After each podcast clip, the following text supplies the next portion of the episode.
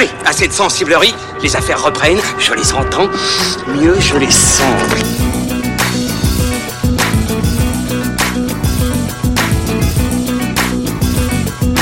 Qu'est-ce que c'est que ce foutoir, mon petit Bernard Salut, c'est parti pour fin de séance, épisode spécial Noël les amis, un épisode hors série dans lequel nous allons revenir aujourd'hui sur nos films fétiches pour ces fêtes de fin d'année, ceux qui nous accompagnent avant les cadeaux sous le sapin et croyez-moi, il y a un sacré programme que vous allez découvrir dans un instant, juste après vous avoir présenté la bande de joyeux lutins échappés de l'atelier de Santa, Julien Munoz et Ilan Ferry de cinevibe.fr. Comment ça va les amis? Ho ho ho J'ai en vert. Ouais, c'est ça. Voilà. C'est T'aurais pu dire qu'on est des mecs très hot. Oh. Et tu as pas déjà sorti celle-là? Non, je crois pas. Et le contremaître de l'atelier, le chef d'équipe, Ah. Pierre Delors de fanfootage.fr. Comment ça va camarade? Ça va bien. Moi, je m'attendais au père fouettard euh, de, de la critique, mais ça va. euh, Je voulais juste préciser que dans cette petite sélection de Noël, on a eu euh, un choix assez difficile parce qu'on a tous plein de films de Noël. J'ai- J'ai fait un petit sondage autour de moi. Il faut savoir que euh, dans la majorité des cas, c'est Harry Potter qui est, qui est sorti premier de la liste. Simplement, nous, on s'est concentré sur des films qui parlent euh, de Noël ou de la fête qui se situent dans le contexte de la célébration de Noël. Le folklore. ouais. Le folklore, donc c'est un, un genre bien précis dans le- cette grande famille du film de Noël et je pense qu'il fallait le, le préciser avant l'émission. Bien fait, très bien. Euh, on va vous préciser également que notre ami Mathieu Poudret, euh, notre reine euh, de Noël, euh, nous rejoindra au cours de l'émission. Rudolf, au nez Son- rouge. Son petit nez rouge, effectivement. Allez, du Mickey, du Batman, du Bill Murray, du démon ancestral ou encore du Bourville, c'est le menu de cet énorme festin que l'on vous a préparé. Donc sans plus attendre, on s'installe bien confortablement sous un plaid, les pintes de chocolat chaud sont prêtes, on allume la télé et on appuie sur play. Bon, cette mission, c'est quoi? Et sans plus attendre, le premier à ouvrir son gros paquet, c'est donc Ilan. Je m'attendais, je m'attendais à un truc grave de ta part, j'ai pas été déçu. Comme il est fier de lui. Si Il a l'œil qui voir brille. Ah, Ouais. C'est beau, tes petites étoiles, les petites pépites dans ta barbe. C'est la magie de Noël. Voilà, c'est beau. Euh, alors, moi, effectivement, je vais démarrer les hostilités. Euh, J'ai joué mon sale gosse parce que je vais vous présenter un film qui fait, a fait l'éloge de l'esprit de Noël, mais à sa manière, Mhm. euh, qui s'appelle Krampus. Krampus, qui est réalisé par Michael Dougherty.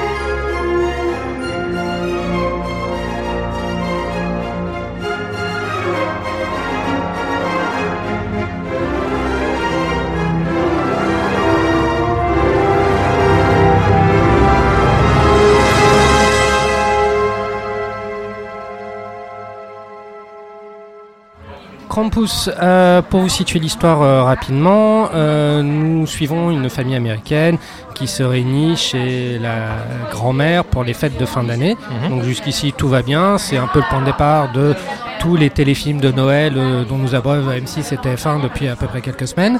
Sauf que euh, les membres de cette famille se détestent cordialement. On a un peu tous les archétypes. On a le mari bobo, euh, bobo branché un peu hautain, sa femme qui est là sans être, sans être là, son beau-frère qui est un vrai beauf, euh, idem pour, euh, pour sa compagne, des gosses qui se détestent, qui sont tous plus insupportables les uns que les autres. Enfin bref, donc là on est en fait dans, un- dans une espèce de cellule familiale dysfonctionnelle Mhm. et euh, qui va imploser au moment où l'un des, des enfants va formuler le vœu pieux de, voir sa famille euh, réunie, euh, enfin faire la paix durant, euh, durant Noël. Et bah, quelle erreur Parce que au lieu d'un gros bonhomme habillé en rouge, c'est des sales petites bébêtes du nom de Krampus qui vont arriver envahir, envahir la famille afin de leur apprendre une leçon de vie et de mort, donc il risque de se souvenir de, pendant un petit moment. D'accord. Et ce film-là, tu l'as découvert en salle ou, euh, Alors ou pas? non, ce film-là, en fait, il faut savoir qu'il est sorti en 2015, euh, quasiment dans l'animal le plus total en France, dans un tout petit circuit de salle. C'est le genre de film qui reste une semaine ou deux au Publicis et qu'on voit peut-être dans une ou deux autres euh, salles. C'était très difficile de le voir. Moi, j'en avais entendu parler avant parce que bon, je suivais un peu la- l'actualité. euh, voilà, enfin, j'ai vu la bande-annonce quelques mois avant Ouais. et le film est sorti assez tard, il me semble, par rapport aux, aux États-Unis. Ça a vraiment été une sortie technique. hein. Hmm. Parce que, si tu veux, c'est un film qui a trait à toute une à des figures imposées qui ne parlent pas forcément. C'est un peu comme les films de Thanksgiving. Mais euh, là, transposé à Noël, mais avec la famille américaine, c'est pas très vendeur quoi, en France, si tu veux. Euh, si tu t'appelles pas Disney, un film, un, un film de Noël a du mal à percer. Donc euh, le film, bah, je l'ai rattrapé en fait sur Netflix D'accord. quand il est euh, quand il a débarqué sur euh, sur Netflix et, et ben je vais pas dire que j'ai pris une claque, mais euh, j'ai eu une belle une belle surprise. Hmm. C'est alors pour tout te dire à la base, quand tu nous aviez proposé ce concept de film de Noël, moi j'avais pensé parler des Gremlins. Mais On s'est moi, refusé, on s'est refusé de faire les, euh, les classiques que tout le voilà, monde connaît. parce que trop connu, mais pour moi c'est un peu le film, le film de Noël ultime. Et Krampus m'apparaît être comme une bonne initiative, euh, une bonne alternative plutôt, pas initiative, alternative au, euh, aux Gremlins. Alors je vais pas dire que c'est le Gremlins des années, euh, des années 2000, mais c'est un film qui s'inscrit aussi dans cette tradition du, euh, du film Amblin, du film fantastique Amblin qui, euh, qui mélange à la fois le merveilleux, mais une part d'inquiétude, d'inquiétude aussi. Mais là, c'est euh, c'est comme du Gremlins, un peu plus méchant. Ouais, c'est un peu plus méchant. Voilà, hein. C'est un, peu plus film d'horreur quand Un même. peu plus film d'horreur, un peu plus noir. Et euh, donc voilà, on va dire que c'est un peu la version euh, punk, toute proportion gardée, la version punk des, euh, des, des Gremlins. C'est un film que tu justement que tu regardes chaque année désormais ou euh, tu te, Ouais, c'est tu ma te l'autorises une fois par an? C'est ma petite tradition, c'est mon côté orangina rouge. J'aime bien, j'aime bien les films un peu méchants, les films qui euh, pervertissent un peu l'esprit de, Je te de reconnais Noël. bien là. Ouais, t'as vu ça? Qui pervertissent un peu l'esprit de Noël parce que si tu veux, alors quels sont, on va remettre un peu les choses dans le contexte. Euh, déjà, les Krampus, qu'est-ce que c'est que le Krampus? Le Krampus, c'est une figure du folklore européen qui est plutôt associée à Saint Nicolas, Mhm. qui accompagne Saint Nicolas et dont la mission est de punir les enfants passage. Ah, Pardon, qui est même bien plus ancienne. hein. Ouais, Parce que plus c'est ancienne, c'est ouais. une, une créature qui est apparue dans l'Europe centrale, en particulier l'Autriche, à une époque où le christianisme n'était pas encore apparu en Europe. C'est extrêmement ancien, Krampus, en fait. Euh, moi, il me semblait qu'ils accompagnaient aussi Saint Ah oui, mais en fait, euh, la tradition a évolué au fil des siècles. Quand on lui a rajouté ces chaînes dans le folklore, c'est justement le christianisme qui a, en quelque sorte, dompté la créature dans l'imagerie populaire. D'accord. C'est vraiment un truc extrêmement ancien. Oui, C'est pas la première figure païenne que le christianisme a repris pour, Tout euh, à fait, oui, oui, tout à fait. pour euh, évangéliser euh, les, populations. et ces cornes, ces grandes cornes, euh, beaucoup de gens dressent des parallèles avec les différents dieux cornus qu'on pouvait trouver dans les mythologies euh, celtes ou, euh, ou germano-scandinaves. Voilà. Donc, euh, c'est le point histoire par euh, Allez, professeur Pierre. dit- Dit-il, ça y est, là, on se la bouche. passe euh, après ça.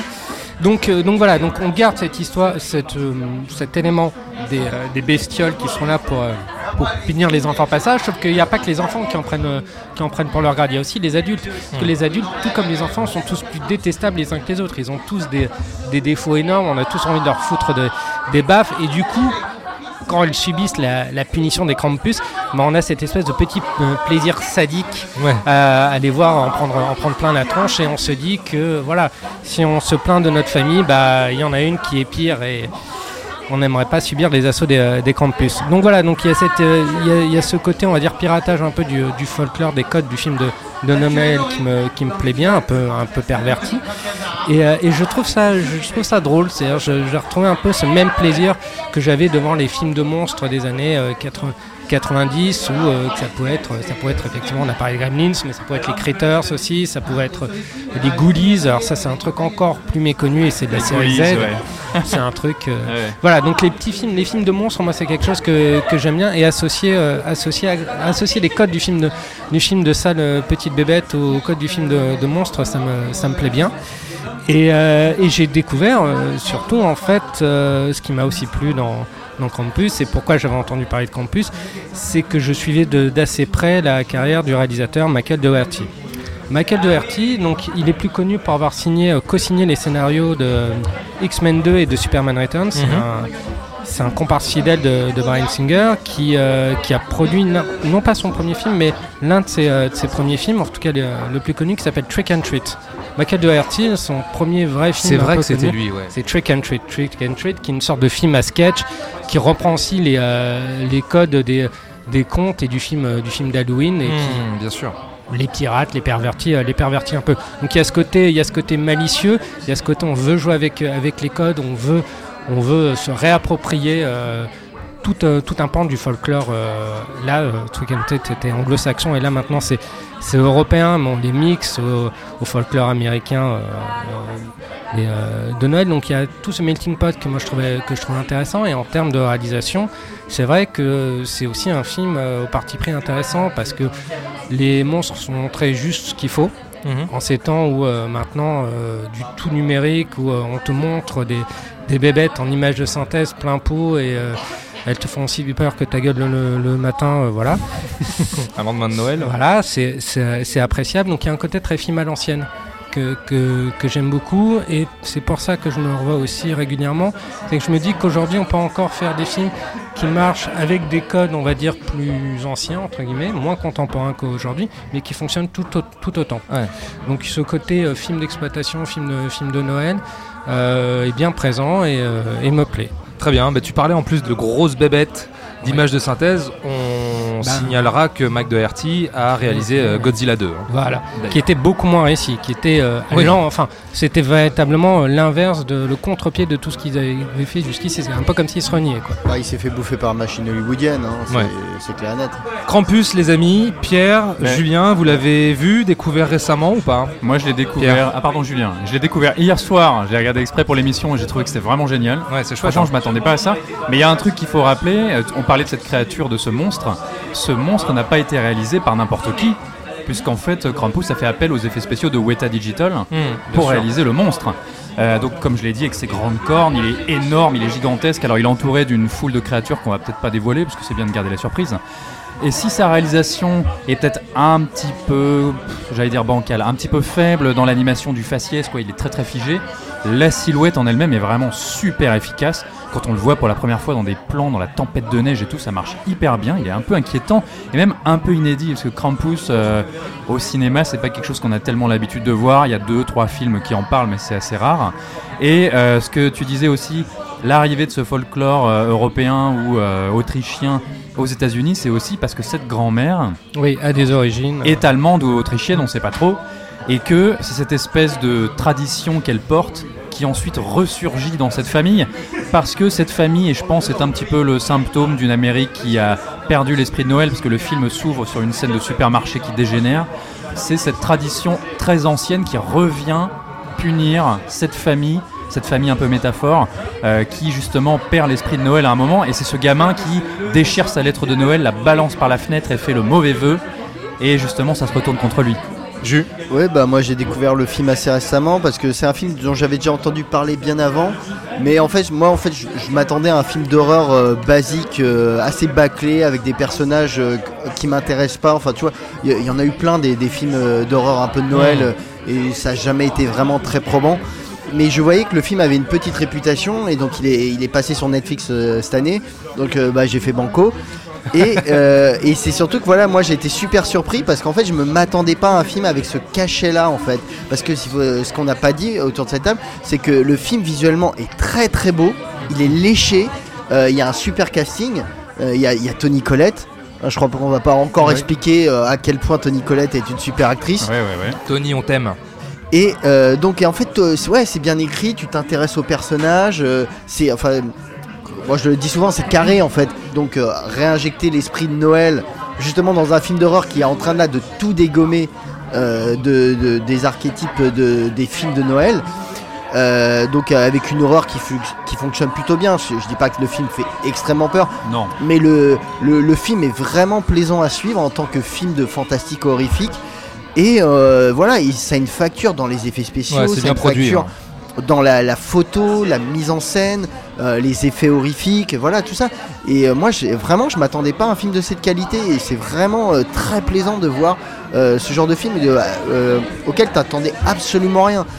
Et le film tient vraiment la route du début jusqu'à la fin. On est vraiment avec ces personnages qui sont détestables à souhait, mais que t'as finalement t'as envie de suivre et assister à leur pseudo rédemption qui, va y avoir. Je veux pas trop en dévoiler.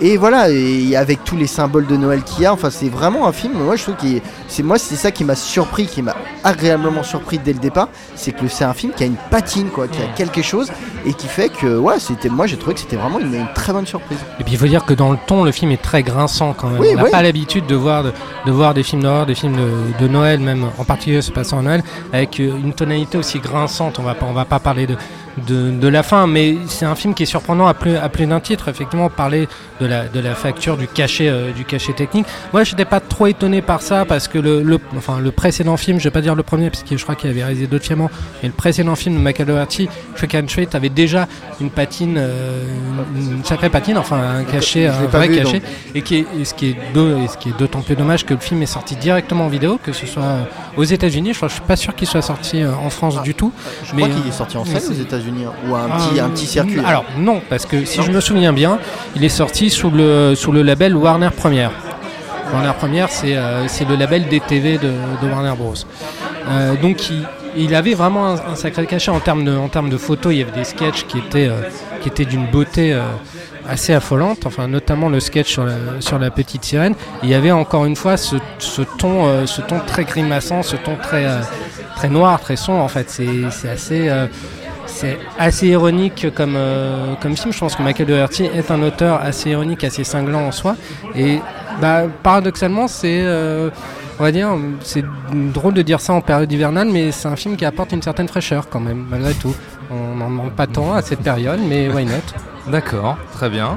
Et puis, ça faisait combien de temps qu'on n'avait pas retrouvé un film de créature, parce que Krampus est une créature, euh, qui a de la gueule Parce que mine de rien, c'est un genre qu'on affectionne tous, on va pas revenir sur Alien et Predator et compagnie, mais c'est très rare aujourd'hui d'avoir une créature qui nous parle, qui nous intéresse, Puis qu'on euh, dévoile pas au bout de deux qu'on minutes. dévoile pas au bout de deux minutes et surtout qu'il ne soit pas entièrement en image de synthèse. Et non seulement Krampus, je le disais tout à l'heure, est particulièrement stylé, mais il y a tout un panel euh, de bizarreries qui l'accompagnent, dont une euh, en particulier, hein, je sais pas si vous vous souvenez de ce truc à rallonge, j'ai pas envie de dire, mais euh, qui a une gueule qui s'ouvre un peu. euh, Si, Non, si, mais- oui, oui, oui, ouais, oui, qui, oui, qui mais rentre dans bon, les canalisations là. Ouais, c'est vraiment réussi. ouais. On va pas dé- on va pas déflorer, on va laisser le plaisir euh, aux auditeurs de découvrir ça justement. De déballer le cadeau. Ça a de la gueule, tu vois, et c'est rare un film de créature qui a de la gueule. D'ailleurs, tu parlais tout à l'heure de cette créature euh, signée Weta. C'est alors tu, tu disais c'est Weta Digital ou il y a le workshop aussi Non, c'est euh, Weta Workshop. pardon. Workshop, hein, c'est ça. hein. Hmm. Très bien. Euh, bah, c'est sur, euh, c'est Ouais. encore sur Netflix C'est ou pas encore sur Oui, oui, Netflix. oui, je l'ai- ouais. je l'ai vu hier. D'accord, très bien. Bon, Euh, à qui le tour?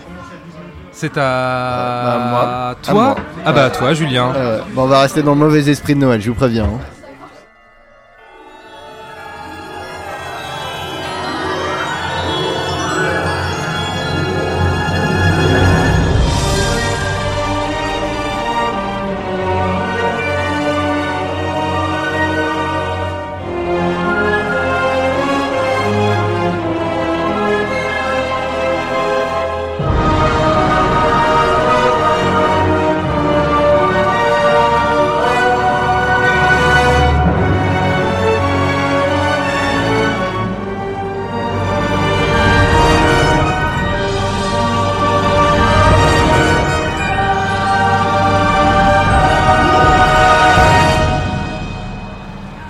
Allez, à toi, Julien. Alors bon, comme je disais, on va rester dans l'esprit euh, pas très gentil de Noël parce que gentil. parce que bon, je suis pas un gros fan de Noël et surtout pas des films de Noël. Oh non mais alors voilà. Ah bah désolé, euh, Avec ta grosse barbe de Père Noël, tu crois que tu ressembleras à quoi dans quelques années? C'est toi, Scrooge. on verra bien. On n'aurait pas deviné. Hein. Donc euh, j'ai j'ai décidé de parler de Batman Returns, alias Batman le défi de Tim Burton.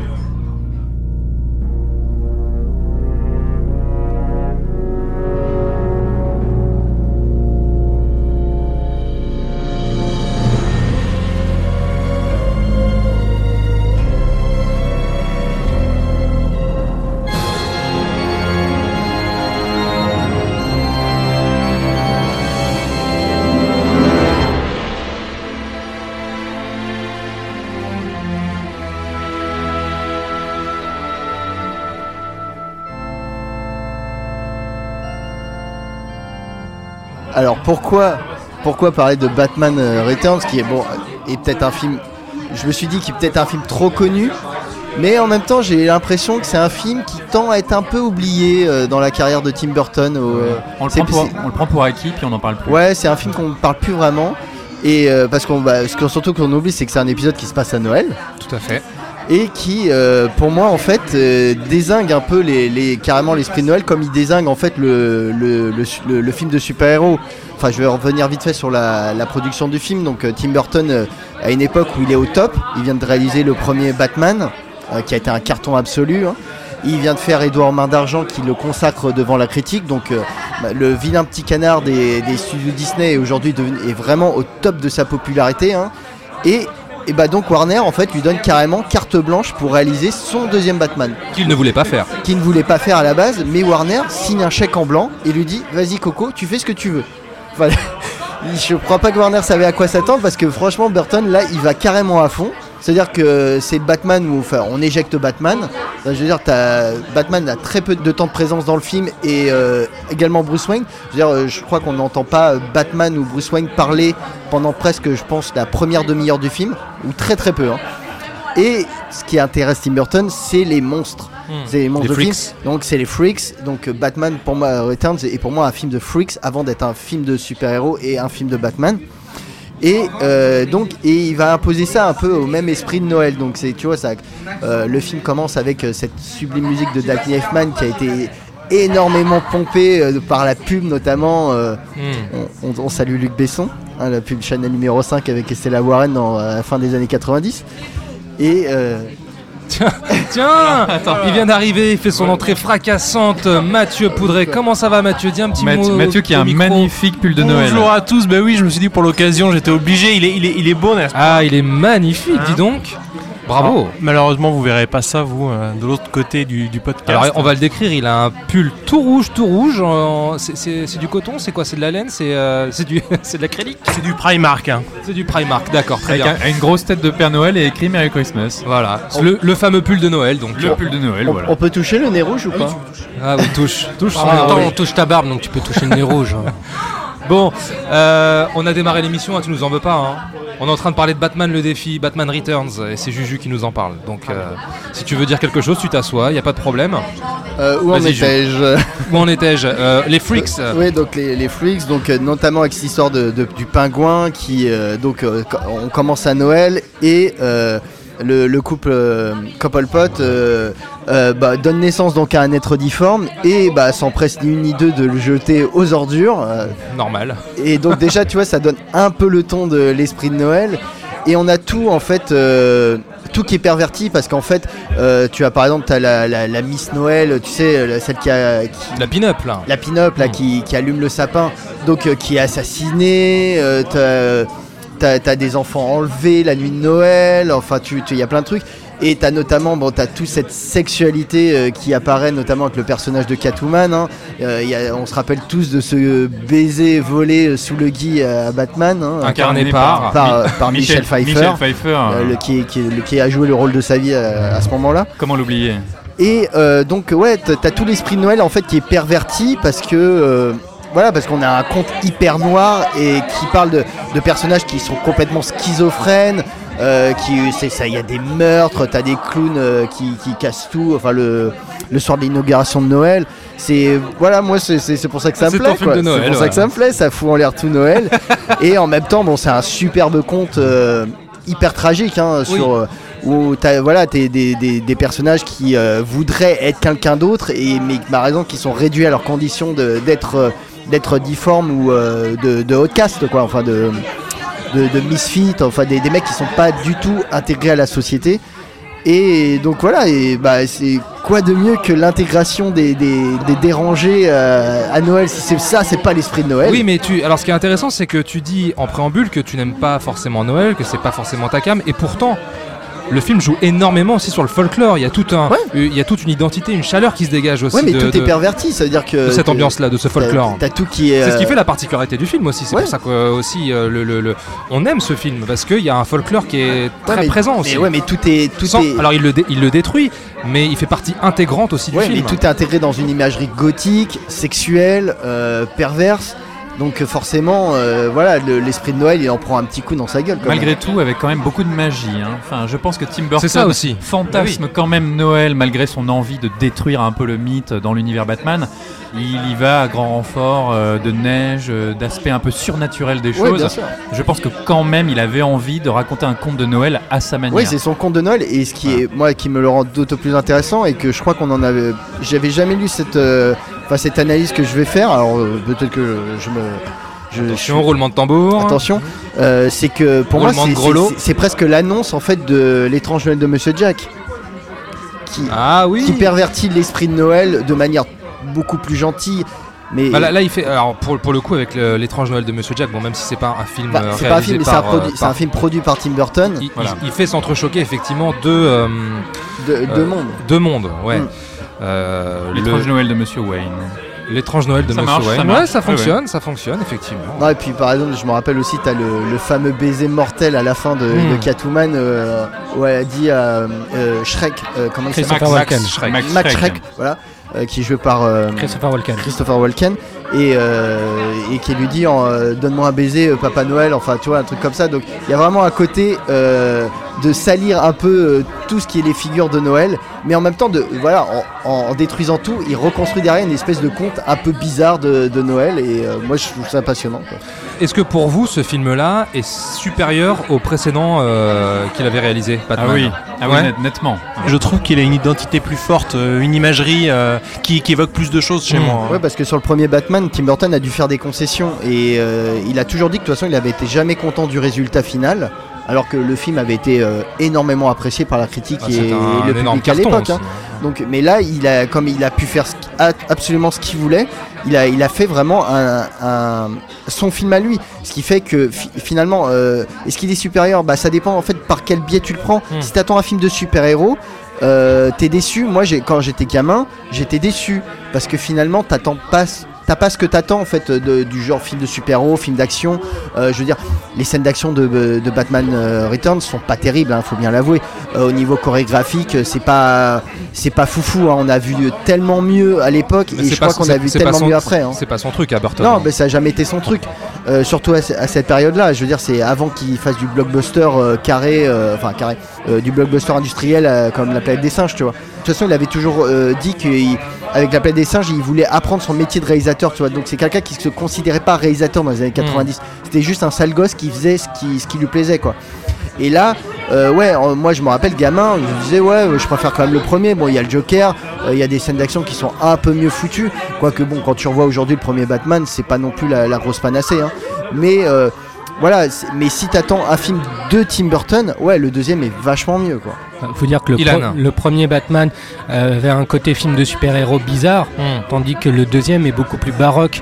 Euh, le, le premier, enfin moi j'aime j'aime beaucoup le j'aime beaucoup le premier justement à cause de cette de cette bizarrerie parce que c'est un film c'est un film qui est euh, entre, entre, entre deux genres, qui est entre deux sensibilités, celle de Burton et celle du, euh, du film de, super-héros. On sent qu'il a voulu se réapproprier le genre et qu'il l'a fait avec plus ou moins de succès. Mais bon, comme on était encore dans quelque chose d'assez expérimental dans le genre, dans le film de super-héros, on avait les Superman avant, mais c'était pas la même chose. Là, on était dans, dans quelque chose de, de, beaucoup plus, de beaucoup plus étrange, à la lisière entre, entre les genres. Et là, le style de Burton est beaucoup plus assumé dans, dans Batman Notifié. C'est certes, à mon avis, comme le dit Julien, je pense que c'est un film beaucoup plus personnel, plus abouti sur, sur beaucoup de points. Mais personnellement, j'ai encore beaucoup d'affection pour le premier Batman de Burton parce que, encore une fois, c'est un film qu'on ne peut pas mettre dans une case. Et malgré tout, il est quand même représentatif de l'identité de son auteur. Pierre? Ce qu'il faut quand même dire sur Batman Returns, c'est à quel point il est beau. C'est un film qui est magnifique visuellement et qui a marqué au fer rouge l'imagerie Batman euh, ad vitam aeternam. Enfin, je veux dire, le personnage du pingouin avant le film de Burton, c'était simplement un noble avec un grand nez. euh, si tu veux, le personnage qu'on peut voir dans la série des années 60. Mais après le film de Burton, moi qui ne jure que par la série animée de Bruce Timm des années 90, ils ont réutilisé ce pingouin monstrueux, c'est-à-dire avec les mains déformées, qui ressemble voilà, à une forme euh, d'homme-oiseau. Et cette euh, incarnation de Catwoman par Michelle Pfeiffer, c'est peut-être la plus belle apparition de Catwoman, tout média confondu. Moi, je la trouve absolument magnifique. Son personnage euh, est fascinant. Et pour rejoindre peut-être cet esprit un peu Noël, pour beaucoup, ce sont des personnages qui renaissent en cette nuit de Noël. Ils se transforment, ils accèdent à un stade supérieur. Et c'est pour ça en soi que je dis que euh, Burton livre sa version bizarroïde du conte de Noël parce que ça marche à ce niveau-là. Toi, toi, Jus, tu l'as découvert comment en Euh, VHS tu non, l'as je l'ai pas vu au cinéma à l'époque. euh, je l'ai vu en VHS. euh, bah donc il est sorti en 91 au cinéma, donc j'imagine 92, tu vois. Mhm. Et euh, non, moi, moi, je me rappelle avoir été quand même. Ah, je suis déçu. J'avais pas détesté le film, mais j'y trouvais pas mon compte en fait, tu vois, niveau action, Big Badaboom, tu vois. Big badaboom boom, Voilà. bim bam. Et euh, mais c'est un film, mais c'est un film que j'ai réévalué après parce que euh, voilà, il y a- tu, tu- après à l'adolescence, tu vois justement tout le, le caractère sexuel, ça travaille un peu. Ah, forcément. Voilà, on sait pourquoi t'aimes ce film. Et toi, Mathieu Ouais. Ouais, je voulais juste ajouter un mot très rapidement euh, pour parler de la musique du film. Moi, je trouve que c'est une des plus belles compositions qu'a signé Danny Elfman, On notamment dans sa collaboration avec, euh, avec Tim Burton. Tout à fait. On est d'accord, ouais. La musique est euh, pff, intemporelle, elle traverse le temps et c'est une musique, moi aussi, que je, je- je réécoute régulièrement. Également. Pareil. Également. En bouffant tes céréales au petit-déj. ouais.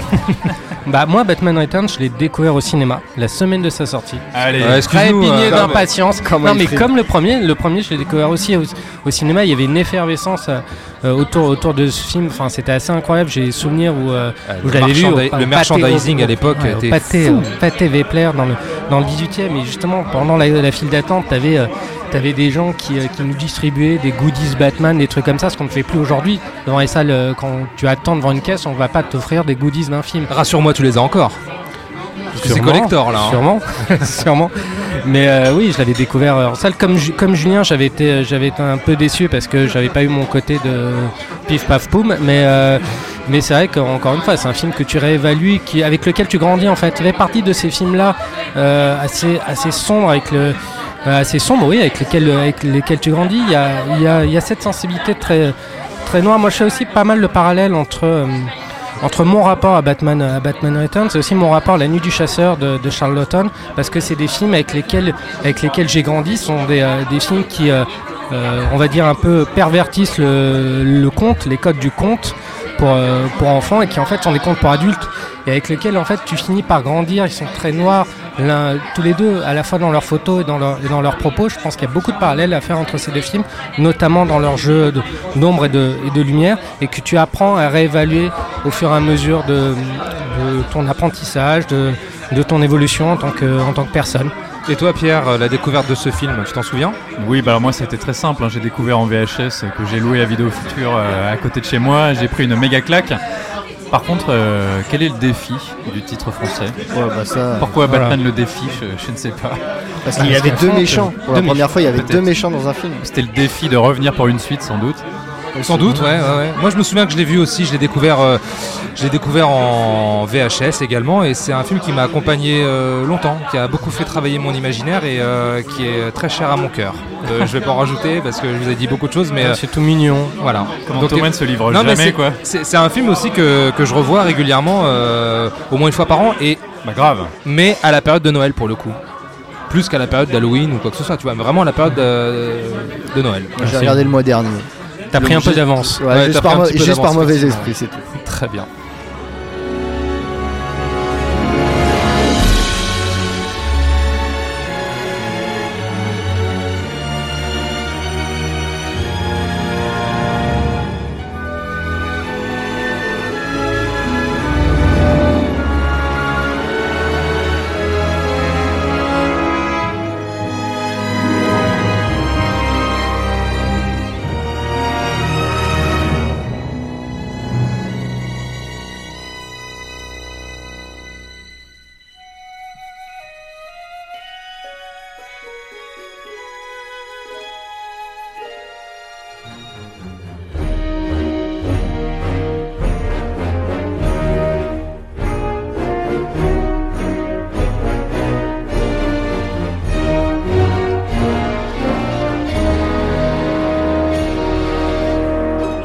Mathieu, à vous de jouer. De quoi s'agit-il? Dites-nous tout. On se vous voit maintenant. Ah bah oui. Bon alors moi je me sens euh, in- investi d'une mission toute particulière parce que je vais vous parler d'un film qui a bercé mon enfance Mhm. complètement. Alors particulièrement pendant les fêtes de Noël puisque c'est le thème de, de, de ce numéro. Mais euh, une mission particulière aussi parce que j'ai l'impression que c'est un film que soit pas grand monde n'a vu, soit beaucoup de monde a oublié. Moi, je ne connais absolument pas. Donc je vais vous parler de L'Arbre de Noël, Mhm. qui est un film avec Bourville. Alors généralement quand on dit ça, ça permet à pas mal de, de têtes bien faites de le resituer. Qui est sorti en 1969 et qui est un film franco-italien réalisé par un cinéaste britannique, Terence Young.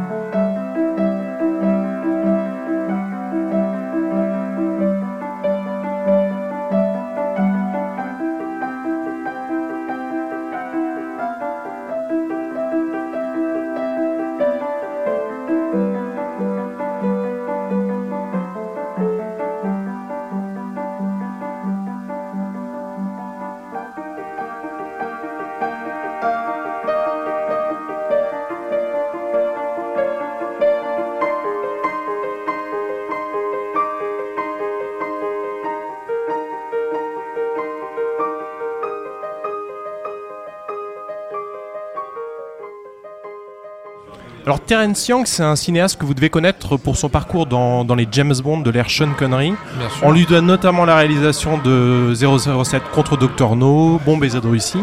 Alors, C'est même lui qui a imposé le style euh, des James Bond des années 60 qu'on connaît. hein. Carrément. ouais. C'est, en grande partie, il est le créateur du James Bond euh, cinématographique. Mais on en reparlera peut-être à une autre occasion, je Oui. ne sais pas. Nous Peut-être. pas plus. Peut-être. Mais on, on- on évoquera ça un, un petit peu tout à l'heure parce qu'on voit qu'on retrouve quelques thématiques euh, dans, dans ce film-là qui sont très légèrement esqui- esquissées presque sous la forme de, de clins d'œil. Alors il a une autre particularité dans sa carrière, c'est qu'il aimait bien faire travailler des... Alors c'est un passionné de cinéma français et notamment des acteurs français. Et il a pris plaisir à plusieurs reprises dans sa carrière à mélanger des acteurs anglo-saxons et des acteurs français. Donc on lui donne notamment le film Soleil Rouge, dans lequel on retrouve Charles Bronson et Alain Delon. Donc il y a Ah d'autres oui. exemples comme ça. Il y a Costa, euh, Costa No- Cosa Nostra, pardon, où on retrouve toujours Charles Bronson, mais cette fois-ci aux côtés de Lino Ventura. Et donc dans l'arbre de Noël, on retrouve Bourville, qui est aux côtés d'un acteur américain qui est un peu une, une, une égérie de l'ère euh, années 50, années 60, qui est William Holden. Qui est donc un grand comédien qu'on a pu voir aux côtés d'Alec Guinness, euh, de John Wayne ou encore Audrey Hepburn. Alors peut-être je vais commencer par vous pitcher le film. Ouais, vas-y. Donc l'arbre de Noël, dans ce film, on suit euh, les aventures entre guillemets donc d'un d'un jeune garçon qui a une dizaine d'années qui s'appelle Pascal. Alors on imagine que, ce, que cet enfant, il vit la plupart du temps en pension. Et en revanche, pour les vacances, euh, notamment les grandes vacances, il retrouve son père qui lui vit aux États-Unis. Alors l'action du film se passe en France. Donc ça commence justement au moment des grandes vacances où il retrouve son père et il propose à son père de partir en vacances en Corse. Donc ils se retrouvent tous les deux à camper sur, les, sur, la- sur la côte corse.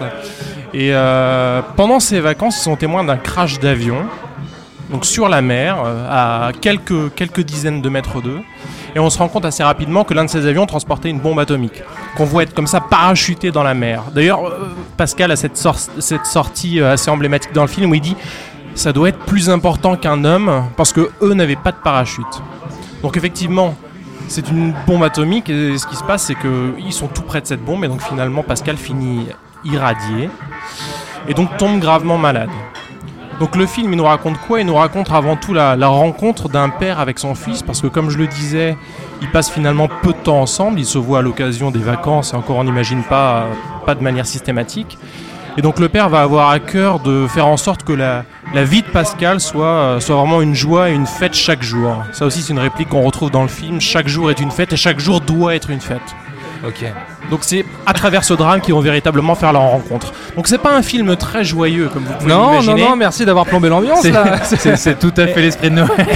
Et pour autant, c'est un film qui est vraiment empreint d'une d'une profonde, une profonde bienveillance et d'une et d'une certaine beauté. Notamment par le personnage interprété par Bourville. Là, on retrouve un peu son côté euh, clown, euh, facétieux, mais en même temps très tendre. Alors lui également, il est touché par, euh, par l'histoire de, de Pascal. Donc on apprend assez tôt dans le film hein, que Pascal est malade, c'est pas un gros spoil. Il est condamné. Et, euh, et qu'il est, il est condamné, il lui reste mois à vivre. Il a une leucémie. Oh, ok. Et donc, au, au cours du film, donc finalement Pascal ne va pas retourner à l'école et son père va l'emmener sur ses terres natales, qui est un grand château, donc sur la Riviera française, qui est le château d'Hérode. Alors c'est un château qui a été créé pour le, pour le besoin du film. Donc c'est dans ce château qu'il va retrouver euh, son ami euh, de, de la Résistance, avec qui il a fait les, les 400 coups au moment de la Résistance, qui est interprété par Bourville, hein, qui est le personnage de Verdun. Et donc Pascal va se lier d'amitié avec ce personnage. hein, qui est un peu l'homme à tout faire dans ce château. Il va faire de menus travaux à droite à gauche et Pascal va, va lui suivre dans, dans son quotidien. Donc c'est un film qui est assez touchant et euh, parce que déjà je pense que c'est un des premiers films que j'ai vu qui aborde un sujet assez grave qui est la maladie et la mort. Alors qui plus est euh, chez un enfant. Donc je crois que c'est le premier film que j'ai vu ou en tout cas l'un des premiers films où je me suis dit tiens je suis en train de voir un film qui s'adresse aux enfants mais qui traite vraiment de, de thématiques adultes. C'est pas un film où on rigole euh, pendant une heure et demie clairement. Euh, ouais, effectivement. Alors, j'ai, euh, je ne connaissais pas. Je, deux questions. Pourquoi l'arbre de Noël Et pourquoi ce film est important pour toi euh, à cette période de l'année? Alors je pense, alors ça remonte à un certain temps. Alors bien entendu, j'ai pas découvert le film au cinéma parce qu'il est sorti en 1969. Mais euh, il me semble que la première fois que j'ai vu ce film, donc à la télévision, c'était pendant les périodes de Noël. Oh la vache Donc c'est un, non mais c'est un film qui a quand même une certaine beauté. Moi je sais qu'il m'a touché à un certain endroit parce que euh, dans ce qui se- dans ce film, on suit donc les, ce, ce- ce- ce jeune gamin. On l'imagine vivre à la ville la plupart du temps, et ici vraiment découvrir euh, des plaisirs simples de la campagne. Donc il, il se passionne pour même des histoires que lui raconte le personnage de Bourville. Donc il y a tout euh, un, un imaginaire qui est évoqué notamment autour des loups, Mhm. avec ce personnage de sorcier, le meneur de loups. Donc Pascal se, passionne par, euh, par, par cet imaginaire-là. Il, il compulse tout au long du livre un livre qui parle des loups. Petite précision, mais on parlait tout à l'heure de folklore européen très ancien avec le Krampus. Euh, le meneur de loup, le meneu de loup, euh, dans le folklore français, c'est un truc ancestral. On saurait même pas le dater, je pense, et c'est les débuts de la naissance du mythe européen du loup-garou. Enfin, c'est hyper important dans le folklore français et pas suffisamment connu. Donc, je suis assez surpris que ce soit dans le film. Je trouve ça très intéressant. Et pour en revenir à ta question, euh, pourquoi l'arbre de Noël? Alors, moi je sais que ce film m'a amené à me questionner sur finalement c'est quoi un film de Noël et pourquoi ce film en particulier, dans mon inconscient, c'est un film que j'associe à Noël? Alors, effectivement, il y a une imagerie de Noël qu'on retrouve à certains moments dans le film. Le moment de Noël en particulier, c'est un moment qui est assez bref et qu'on retrouve à la toute fin du film. En revanche, on a vraiment ce côté euh, à la campagne, parfois il y a des scènes dans la neige. Justement, il y a ce, monde de l'imaginaire avec le sorcier, le, meneur de loups, euh, le personnage de Bourville qui va lui raconter comme ça ses légendes au coin du feu. Et euh, il y a une forme de, bienveillance et de plaisir simple qui, qui- qui m'ont beaucoup parlé. Et, et- et mine de rien, même s'il traite d'un sujet assez grave, c'est un film qui a vraiment des moments de légèreté. Il y a des moments où on rigole. Et le, et le personnage de Bourville qui est très juste. Alors je trouve que bon, c'est un acteur formidable. Et là, il a ceci de particulier dans le film qu'il est toujours sur la corde. Il est vraiment entre le rire et les larmes. Et en fait, c'est assez poignant. Il, il est vraiment du- du- d'une justesse euh, assez incroyable. D'accord. Ilan, Julien, Julien, Ilan, Pierre, euh, on va essayer d'amener un peu de légèreté dans ce podcast quand même, mais vous, vous l'avez vu ou pas le film? Non. Toi, pardon Ilan Non, non, je l'ai pas. Non, non. Jus Bah, moi je l'ai vu. Ah, d'accord, Et ok. alors, comme Pierre, si je le voyais s'imaginer avec son regard, non, je ne l'ai pas vu en 1969. Tu as compris. C'est- eh, Figure-toi que je l'ai vu hier, D'accord. parce que euh, je n'avais jamais entendu parler de ce film, Hmm. même si euh, Terence Young, en fait, c'est un réalisateur qu'on a trop euh, Réduit. réduit à, au James Bond. En fait, c'est quelqu'un quand même qui a une longue carrière et qui a des films euh, assez intéressants à découvrir. Hmm. Donc c'est un réalisateur que j'essaie de découvrir dès que j'ai l'occasion. Et là, ce film ne me disait absolument rien du tout. Tu vois, un film avec William Holden et Bourville. C'est assez intrigant. Réalisé par le mec qui a fait Doctor No. quoi. Ouais, voilà. Et donc, euh, essayé de. Bah, je, je demandais à Mathieu s'il n'avait pas une copie du film. euh, donc, j'arrive pas à voir le film. Et bah, il se trouve que hier, TCM le passe. Incroyable. Truc de fou. Le miracle de Noël. Miracle de. Noël, voilà, c'est ça. Donc, euh, bah, je l'ai regardé hier soir. Et euh, bah voilà, donc c'était une totale découverte. Donc, euh, film très intrigant.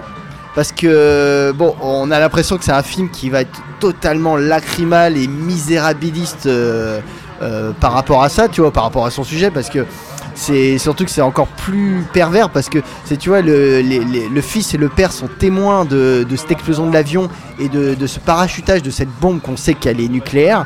Et c'est qu'en fait, le père, à ce moment-là, lui, est dans l'océan. En train de, chercher un truc qui est tombé dans l'eau. Et lui, le fils, est à l'air libre, donc c'est pour ça qu'il y a que lui qui est contaminé, tu vois. Je, te, je te coupe juste une seconde parce que j'ai pas dit tout à l'heure, mais c'est un film qui s'inscrit dans un certain contexte parce qu'il y a eu un accident du même type quelques années auparavant au large des côtes espagnoles où il y a eu effectivement un crash d'avion qui transportait des bombes nucléaires et parmi ces bombes certaines ont échoué sur les côtes espagnoles et c'est encore un territoire qui aujourd'hui est euh, une zone euh, où on peut ni construire euh, ni ni ni enfin Ni leur- Ni bronzer. Donc ça s'inscrit quand même façon. dans, dans- dans- Et d'ailleurs, c'est un événement qui est cité à plusieurs reprises Ouais. dans le film. Oui, non, mais parce que c'est un drôle de film, parce que c'est donc c'est un film sur la mort, c'est un film sur la perte, c'est sur la mort d'un enfant, hein, euh, spoiler, désolé.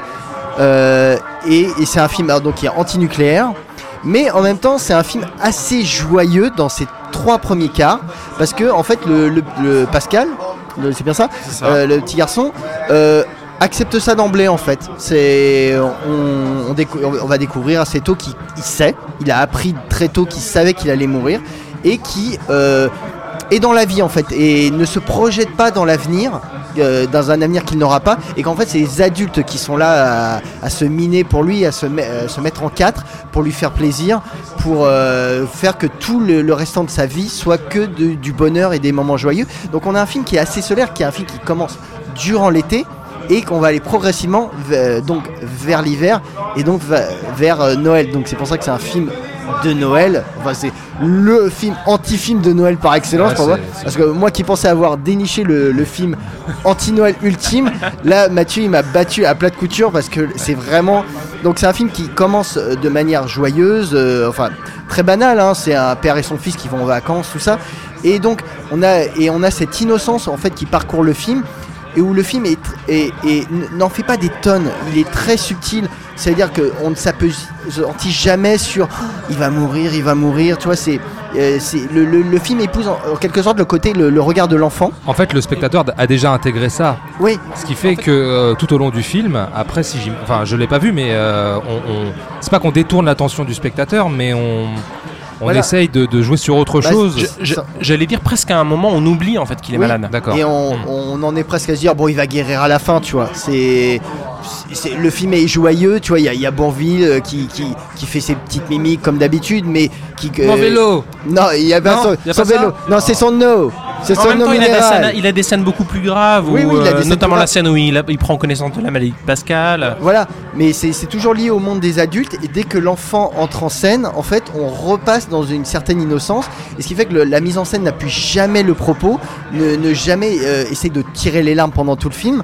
Et progressivement, donc plus on avance vers l'hiver, et puis le- le- la symbolique de la mort commence à arriver, notamment avec le, le- le cheval. Il y, a une- il y a tout un, un épisode en fait avec un cheval. Euh, ça va pas bien se finir, désolé.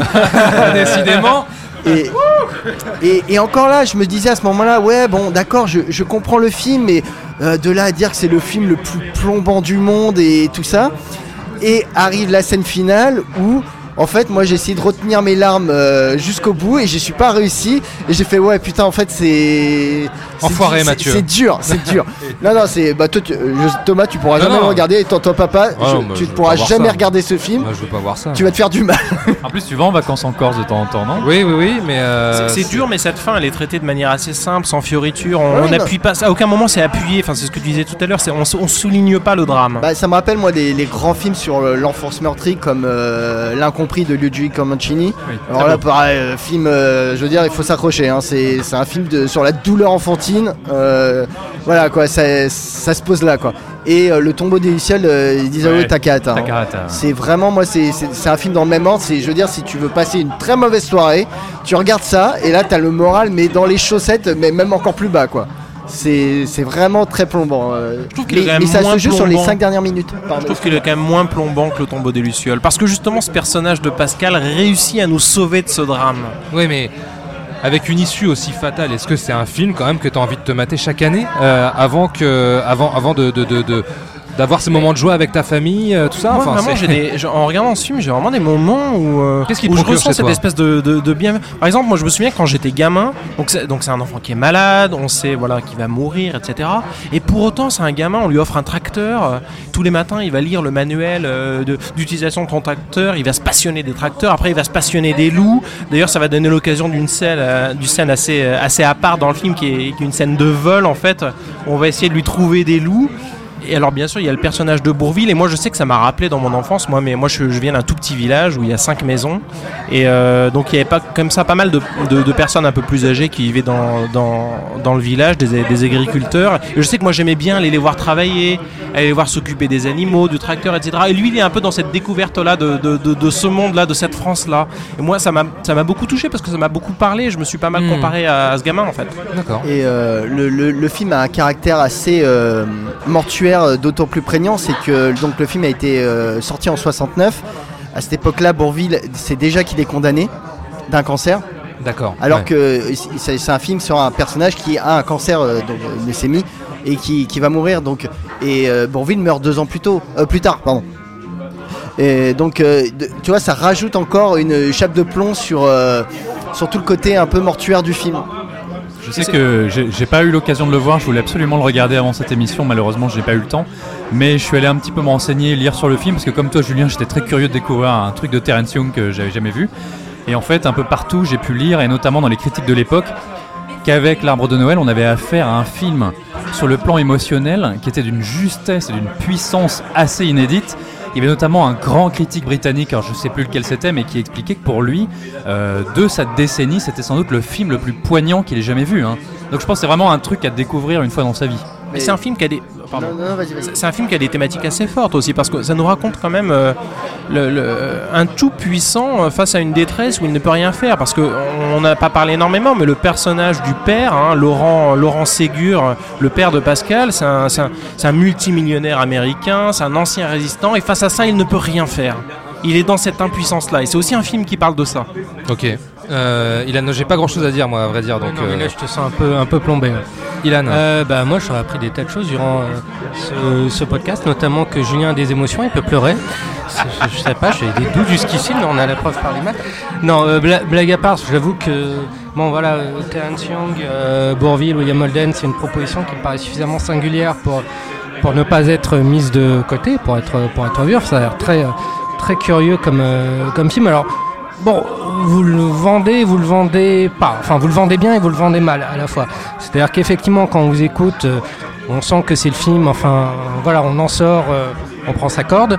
Mais euh, en même temps, il y, a, des choses qui m'intriguent, tous ces mélanges de, genres, le fait que on est face à un père qui, enfin, on voit un père qui, face à la mort imminente de son fils, va tout faire pour que pour que justement sa vie soit une fête euh, tous- les jours, amener un peu de lumière dans, dans les ténèbres. Moi, ça me rappelle un peu La vie est belle de, de Benigni, où il y a ce côté où le père va tout faire pour euh, J'allais le citer, ouais. justement euh, cacher, cacher l'horreur, euh, cacher l'horreur à, à son fils. Alors après, c'est juste des. Bah, euh, des, ça, ça euh, m'étonnerait pas que. Benigni l'ait vu et que ça soit un modèle euh, pour La vie est belle. hein. D'accord. Franchement, Voilà. ça m'étonnerait pas. Voilà, c'est pas, euh, c'est pas un écart si grand que, que, que ça, mais la manière dont vous en parlez aussi, euh, tous les deux, j'ai surtout l'impression que malgré son sujet assez, assez lourd, assez, assez plombant, ça reste quand même malgré tout une espèce d'ode à la vie. Parce qu'on voit les choses à travers, euh, à travers le, le garçon et c'est euh, ces instants, mais c'est des instants précieux en fait, tels que toi tu les décris.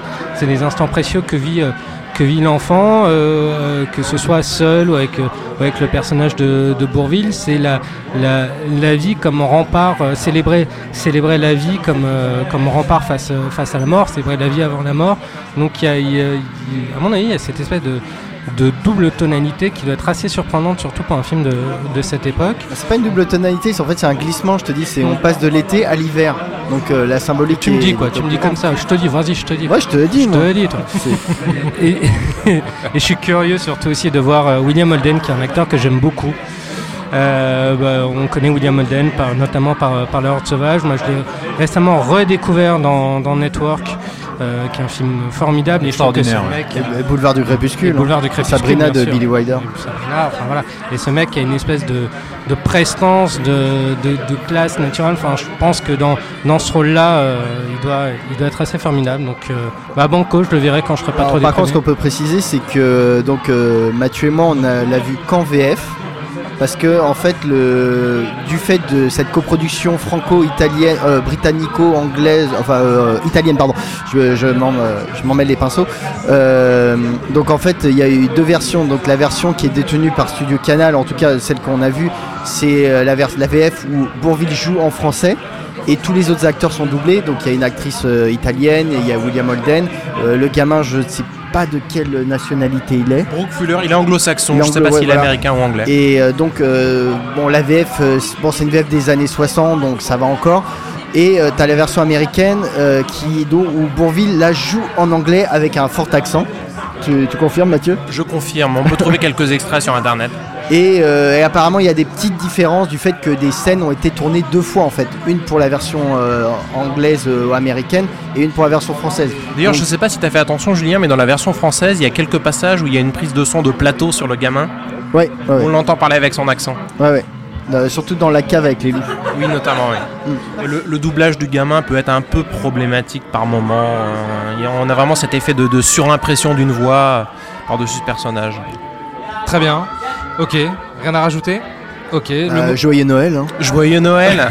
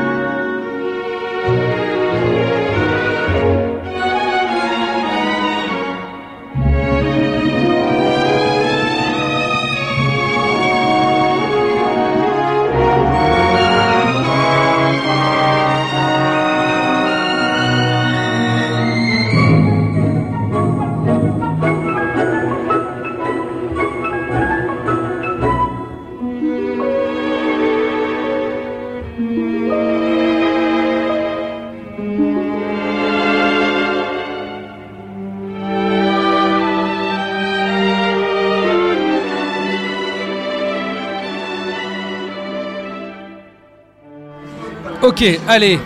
À moi de jouer les amis, on va essayer de réinsuffler un peu de, de bonne humeur. J'ai failli apporter un gros lot à secouer de temps en temps pendant, pendant le podcast. De toute façon, j'ai le film qui va mettre tout le monde d'accord puisque je vais parler de Sissi, l'impératrice. euh, Pitié. Pitié. absolument Non, pas du tout. crédible. Absolument Moi pas. j'adore Vas-y, je je l'ai vu. je le regarde chaque année. J'ai vu ton œil qui frise là. Si, si, face à son destin est le meilleur épisode, on est d'accord. Euh, je ne sais pas, Pierre. Je n'ai jamais vu. J'ai jamais vu Sissi face à son destin. Non, je vais vous parler de Scrooged, qui euh, s'intitule Fantôme en fête en VF, qui est Scroo- Scrooged. Scrooged, oui, euh, qui est signé Richard Donner, 1988.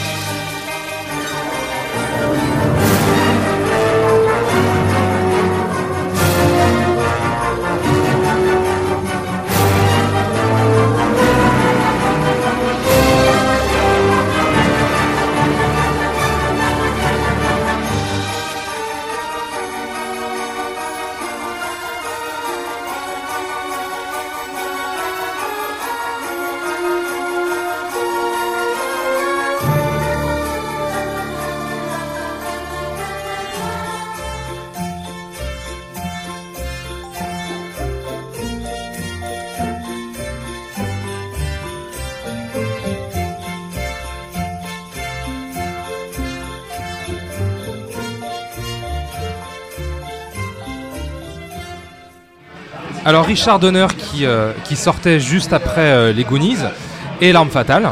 Et entre euh, L'arme fatale 1 et L'arme fatale 2, donc il a fait ce film-là, Scrooge, Phantoms en fait, qui est sorti le 21 décembre 1988 aux États-Unis, en France pardon, et le 21 novembre 1988 aux États-Unis, donc un mois après.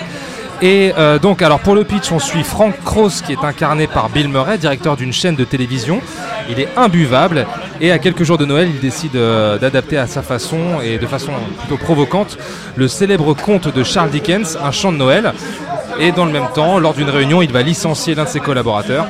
C'est alors qu'un fantôme, et donc le fantôme de son ancien patron, apparaît pour lui reprocher son avarice et lui intimer de devenir un meilleur homme sous peine de finir en enfer. Alors, je vais pas vous mentir, le pitch est très lu, hein, je l'ai ramanié euh, depuis euh, Wikipédia, et c'est un film que j'ai découvert, euh, j'ai découvert en DVD il y a quelques années. Je saurais plus exactement dire quand, dans une version assez dégueulasse, mais c'est un film qui m'a marqué. Alors, je sais pas si ça correspond à ma personnalité parce que Bill Murray est ultra cynique dedans, mais voilà. Il fait amende honorable en fin d'année, il essaye de se laver de tous ses péchés. Et, euh, euh, et je trouve que c'est un film plutôt, euh, plutôt intéressant dans la mesure où ça commence comme une, comédie, comme un film assez grinçant, pour ensuite virer vers la comédie fantastique. Je sais que c'est pas forcément un des films les plus appréciés de la part de, beaucoup de fans de, Bill Murray, même s'il fait son, son numéro habituel. Mais de ce que j'ai cru comprendre, c'est un film assez oublié pour la plupart, pour la plupart des gens parce que je peux comprendre dans un sens qu'on on n'adhère pas euh, énormément à ce, à ce film, parce que dans la première demi-heure, euh, c'est un film où euh, on montre quand même un personnage ultra cynique et auquel on a énormément de mal à s'attacher. Mais au fur et à mesure, je trouve qu'il euh, il se réapproprie bien justement euh, le, le, le, le- conte. Alors c'est une adaptation, une adaptation très très libre, hein, très très libre de, Dickens, mais je trouve qu'il se réapproprie bien justement cet esprit-là de la rédemption. Euh, et et c'est un film que, que, j'apprécie énormément. Alors c'est pas le meilleur de Richard Donner parce que bon, c'est une réalisation assez pépère. hein, c'est pas le- le- Bon, même si Richard Donner n'a jamais été le meilleur réalisateur au monde, mais c'est quand même un, plutôt un bon faiseur quand même. Solide, hein. C'est c'est un, solide faiseur, on est d'accord là-dessus. Euh, mais, euh, mais voilà, je, je, je- j'aime beaucoup ce film. C'est euh, c'est une ambiance que j'aime particulièrement parce qu'en plus ça, se- ça se situe à New York dans les années euh, fin des années 80. Euh, on est dans cette ambiance euh, des yuppies euh, de Wall Street, tu vois, des, des, euh, des cadres. Et, euh, et le Bill Murray euh, show dedans est juste euh, impayable et, euh, et je trouve que le casting est extraordinaire aussi. On y retrouve aussi Karen, euh, Karen Allen. Karen Allen qui jouait donc Marion dans Indiana Jones. Et, euh, et voilà, j'aime bien cet alliage entre la, la- la- la- la comédie grinçante et le, le- le- virement vers le fantastique, qui est pas non plus des plus réussis. Le film accuse quand même euh, le temps, mais il y a quelque chose qui se passe, il y a une magie qui se, qui se, qui se dégage de ce film-là. Et, euh, et donc voilà, avec une musique formidable de Danny Elfman également, qui vient, bon soutenir, euh, qui vient soutenir tout ça. Et, euh, et voilà, je sais pas ce que vous en pensez, dites-moi. C'est un bon film. Enfin, moi, Phantom en fait, j'avais découvert en VHS à l'époque. Ça devait être pendant les premières années de, de sa sortie. Je l'ai découvert assez tôt et j'ai, ce que, enfin, moi, j'avais beaucoup aimé cette espèce de, de réinterprétation du conte de Noël dans, la- dans l'Amérique de, de, de Reagan. De Reagan, ouais, Voilà, tout à fait. parce ouais. qu'on est, on est vraiment, comme tu disais, dans, dans le New York des, des yuppies, etc. Et le personnage de, de Frank Cross, donc ce producteur de, de télé interprété par Bill Murray, cynique, qui est, euh, qui est aveuglé par sa course à l'audimat, préfigure aussi les dérives de la télé, euh, de la télé américaine et de la télé tout court dans ce qu'elle sera dans la, dans la prochaine décennie. Donc je trouvais que c'était assez malin euh, là-dessus. L'ancrage, l'ancrage moderne était, était plutôt bien. euh, plutôt plutôt bien négocié. Ouais, je trouve que enfin c'est un conte fantastique assez euh, euh, assez normal qui reprend euh, qui reprend toutes les figures du euh, du, euh, du livre de Dickens parce qu'il est visité par trois fantômes, celui du passé, Exactement. du présent, du futur et à chaque et à chaque fantôme correspond une tonalité différente. Oui, alors ça, ils vont lui permettre justement ces fantômes de regarder dans le rétroviseur Voilà. de sa vie, voilà, pour voir euh, où est-ce que ça a déconné à un moment donné. quoi. Voilà, on a, on a le, le fantôme du passé qui, est, qui a un taxi euh, qui l'emmène au bord. euh, qui l'emmène Qui est une sorte d'elfe, enfin, Ouais, tu vois, une qui sorte est euh, un personnage très inquiétant. Ouais, aussi. c'est, mais qui est, qui est une espèce de, de chauffeur de taxi roublard avec son cigare et qui l'emmène revisiter des, des passages de, de, de- de son passé et qui, euh, pour lequel te- tu ressens une certaine euh, empathie. Tu as le fantôme du présent qui est une fée, euh, on va dire, un peu vacharde, qui aime bien donner des coups à Frank, à Frank Cross. Alors là, tu as tout le côté euh, slapstick, très, très comique. Enfin, moi, j'ai trouvé ça très drôle, tout ce passage-là. Le, moindre prétexte est bon pour qu'elle lui foute des, lions dans la tronche. Enfin, j'ai trouvé ça très très drôle. Et puis, as, euh, ça dérive à la fin vers, par le fantôme des, euh, des Noëls futurs. Et là, c'est le film d'horreur. Ouais, mais ouais, exactement comme dans, le, ça, comme, comme dans, comme dans le Dickens. Et non, mais je, je trouve que je trouvais, je trouvais le film assez, euh, assez malin. Effectivement, il a un peu pris, euh, je pense qu'il a un peu pris dans, dans, dans la tronche. Enfin, ça fait, ça fait quelques, quelques temps que, que je l'ai pas vu, mais moi, je le, je le suis toujours avec un, un certain plaisir. Je trouve qu'il y a une espèce de naïveté qui ressort de, de ce film, de candeur, on va dire, euh, qui. euh, qui est, qui est tout à son honneur, qui le, rend, qui le rend plaisant. On a beau le connaître par cœur, ça fait partie de ces petits films que tu connais par cœur, un peu comme un peu comme un jour sans fin. C'est, c'est de toute façon c'est le même perso, un peu le même personnage qu'interprète Bill Murray, de, de type de type cynique qui euh, va va vers la rédemption, ouais, va vers la rédemption, mais de manière. euh, Mais c'est euh, marrant que tu voilà, parles d'un jour- euh, C'est marrant que tu parles d'un jour tortueuse. C'est marrant que tu parles d'un jour sans fin parce que justement sur la rédemption du personnage, Mm. euh, c'est pas la meilleure euh, dans euh, un fantôme en fait, donc dans Scrooge. Euh, elle est plus touchante dans un jour sans fin que dans ce film-là. Oui, oui, bien sûr. Et puis il y a toute une mécanique comique qui est mieux, euh, qui est mieux négociée chez, euh, chez Harold Ramis que chez, Bien que sûr. chez Richard Donner. Là, on a un truc qui, euh, qui est assez, euh, qui est assez fonctionnel, mais, mais qui font, mais, mais qui, Qui euh, fait le qui job. marche, qui marche. Ouais, c'est, il y a une certaine efficacité quand même dans, dans, dans, dans ce film. Donc, euh, Et il y a- je trouve que ça, ça reste à voir, ça reste un plaisir. Et il y a Robert ouais. Mitchum qui joue dans, dans le film aussi. Ah oui, il y a Robert Il y a Mitchum. Robert ouais. Mitchum qui joue le patron, le big boss de, euh, de la à chaîne fait, de télé. Ilan, euh, Non, Jus, non, pardon, mais- pardon, Jus, excuse-moi. Bah écoute, euh, moi je l'ai découvert euh, donc euh, sur Canal Plus à l'époque. Mhm. Je, ah, je peux frimer un peu. Hein. et, euh, et donc bah moi je me rappelle que j'avais pas été jusqu'au bout du film parce qu'en fait j'avais été très déçu parce que bah, on était en, dans les débuts des années 90, Bill Murray, fantôme en fait. Moi je m'attendais un peu à un rip-off de Ghostbusters, tu vois. J'attendais quelque chose d'un peu plus péchu, un peu plus euh, bah voilà Ghostbusters. Et euh, là c'est vrai que c'est un film assez bavard au départ, donc euh, quand t'es un gamin, tu vois je J'avais vraiment pas accroché, j'avais trouvé ça vraiment très nul. Et puis bon, après, j'ai redécouvert des années plus tard. Et euh, non, ouais, c'est une- je trouve que c'est une modernisation très sympa du, du conte de Dickens. C'est effectivement pas un film qui s'adresse au jeune public, euh, non, puis, clairement. je pense qu'aujourd'hui encore encore pire. hein. Je pense que je Non. pense qu'ils n'auront pas le temps de, de, de- de suivre l'introduction de toute cette histoire. euh, c'est ça, ça doit durer le temps d'un d'un épisode de- d'une petite série, tu vois, un truc d'une demi-heure. Donc c'est c'est- c'est trop long, quoi. Hmm. Mais je pense qu'à la- euh, je pense qu'au début ça a dû être ven- vendu comme un, ça devait, à mon avis, ça a été vendu un peu comme une espèce de rip-off de, de, de Ghostbusters. Ah, Peut-être en France, fait. mais euh, en, avec le titre pas aux États-Unis, ah, oui. Avec le Mais, titre anglais, ouais. je pense que la couleur était Ah, mais en France, ouais. En France, effectivement, moi aussi, j'ai- je pensais à mon avis avoir encore un truc de, de chasseur de fantômes et, euh, et c'était autre chose. Ouais, moi Mais je croyais qu'on allait croiser les, les effluves quoi. Voilà, bon. on le fera plus tard si tu veux. Mathieu, Mais- tu l'as vu ce film ou pas? Et non, non, non. Eh ben alors je, je- je ne l'ai pas vu et je vais tâcher de rattraper mon retard euh, En espérant que ça aussi te vite plaise, que du coup. possible. Euh, Non, mais vous m'allez plutôt. euh, je suis plutôt curieux après Pierre. vous avoir écouté.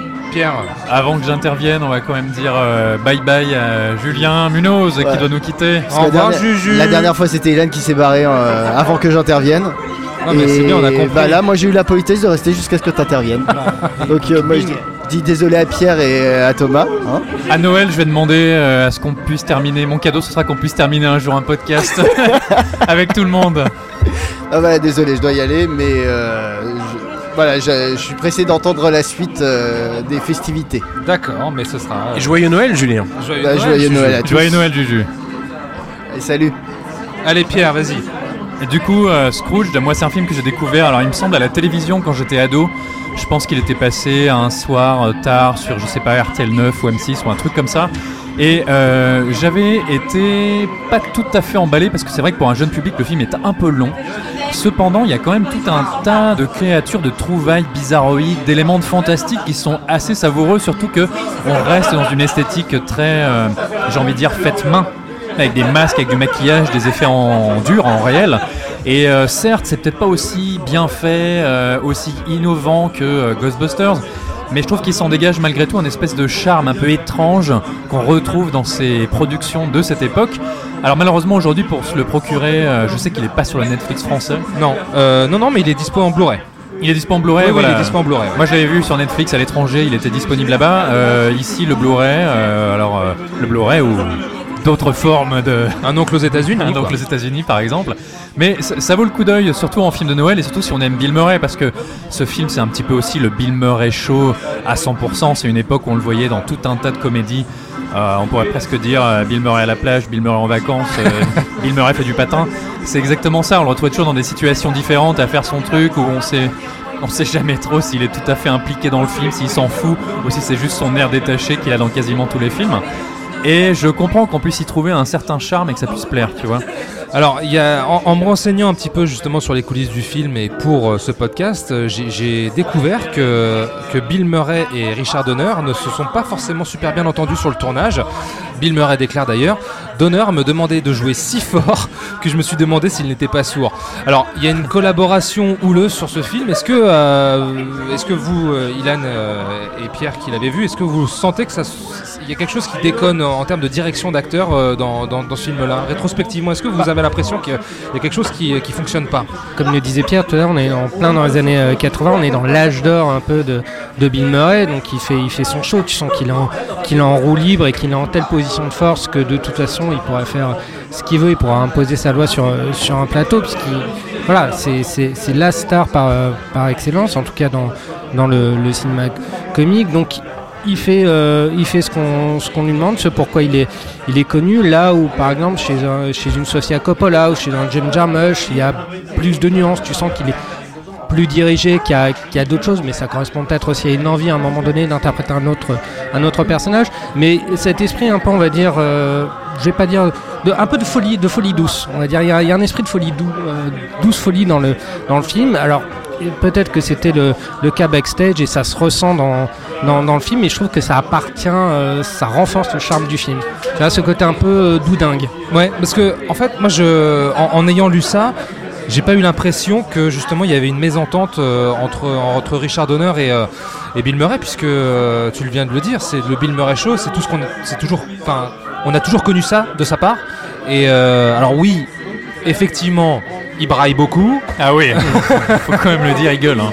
Mais euh, mais j'ai pas l'impression que ce soit la résultante d'une mésentente justement entre euh, entre Richard Donner et, Et et Il y a lui quoi. il y a peut-être eu plus d'impro sur ce, sur ce film. Sans doute, ouais, ouais, que sur les autres euh, films de Donner. Donner est pas, est pas habitué à ce genre de choses. Donner, c'est pas nécessairement un réalisateur de comédie, il n'est pas connu pour ça. Tandis que là, Fantôme en fait, on est quand même dans la comédie pure, on est dans une comédie fantastique, avec des, des pointes un peu sombres, etc. Mais on reste dans, de- dans de la comédie quand même, qui est, qui est un genre avec lequel Donner n'est pas forcément à l'aise. Donc on sent, si tu veux, maintenant que tu lis, ça sent qu'il y en a un qui a eu plus la main mise sur le projet que, l'autre. Mais, euh, voilà, ça fait partie de ces films-là, un peu comme Maman j'ai raté l'avion, euh, qui utilise le décorum de New York, tu vois, qui est très marquant, avec euh, le folklore euh, US de ces années-là, avec euh, ces, ces- ces grands immeubles, ce New Les- York sous l'hiver. Les euh, gros, man- les gros manteaux Ouais, des, mecs des années 80 dans les films américains. euh, Moi j'adore ça en fait, j'adore ça et je retrouve ça dans ce film-là. Donc, euh, donc voilà, c'est un film que je conseille, euh, que je conseille vraiment. Un mot quand même sur euh, Charles Dickens avant de te donner la parole, Pierre, parce qu'on va rester Oui. dans l'univers de Dickens. Euh, Scrooge donc, Scrooge qui a été euh, la source d'inspiration pour Balthazar Picsou, Ah, on passe tout de suite. euh, on vend la mèche. qui s'appelle en anglais Scrooge McDuck. Voilà, exactement.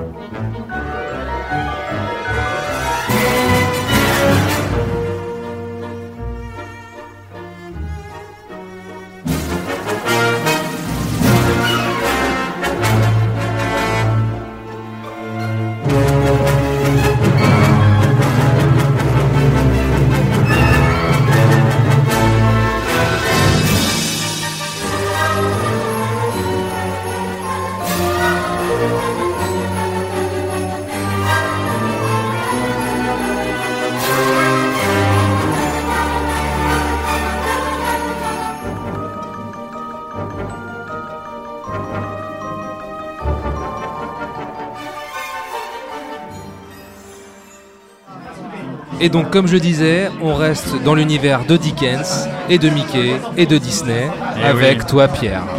Donc moi j'ai choisi de vous parler, bon t'as un peu un petit peu vendu la mèche, mais j'ai choisi de vous parler vraiment d'un des films de mon enfance.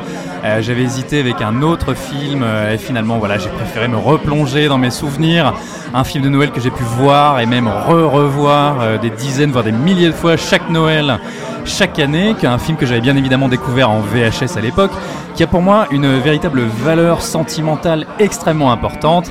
C'est donc un film de Disney et il s'agit évidemment du Noël de Mickey.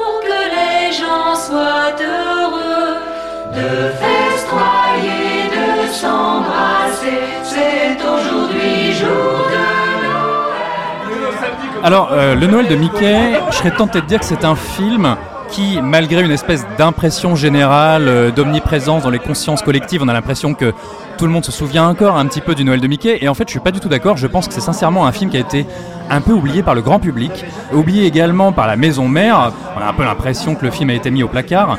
Je serais même tenté de dire que j'ai l'impression que la plupart des gens ne l'ont pas forcément acheté en DVD, tu vois, pour le montrer aux enfants, ou pour le redécouvrir, contrairement peut-être à Cendrillon ou à, ou à Aladdin.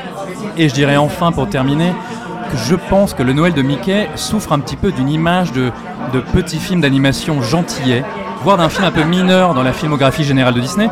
Or, je suis totalement en désaccord avec ça. Bien au contraire, je pense sincèrement que c'est un véritable classique. C'est même un film qui a la croisée de plusieurs grandes influences au sein du studio Disney. Un film qui revient et qui renoue avec un certain nombre de traditions un peu oubliées, comme je le disais, au sein de Disney et qui a d'ailleurs apporté un héritage vraiment conséquent dans la production Disney à venir, un héritage qu'on ne mesure pas totalement aujourd'hui, donc c'est pour ça que j'avais envie euh, d'en reparler. Alors, je vais repitcher rapidos le film, même si on l'a dit que c'était euh, évidemment une adaptation du conte de Dickens. Le Noël de Mickey, contrairement à ce qu'on pourrait croire, c'est pas un long métrage.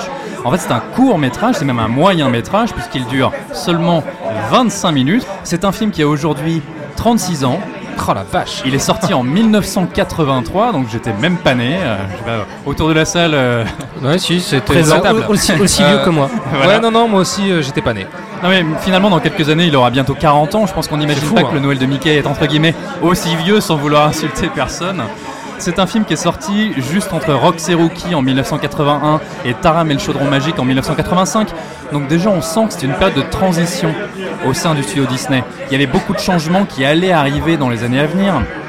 Euh, donc on parle, euh, donc comme je le disais, du conte de Dickens, qui est un conte qui est paru en 1843.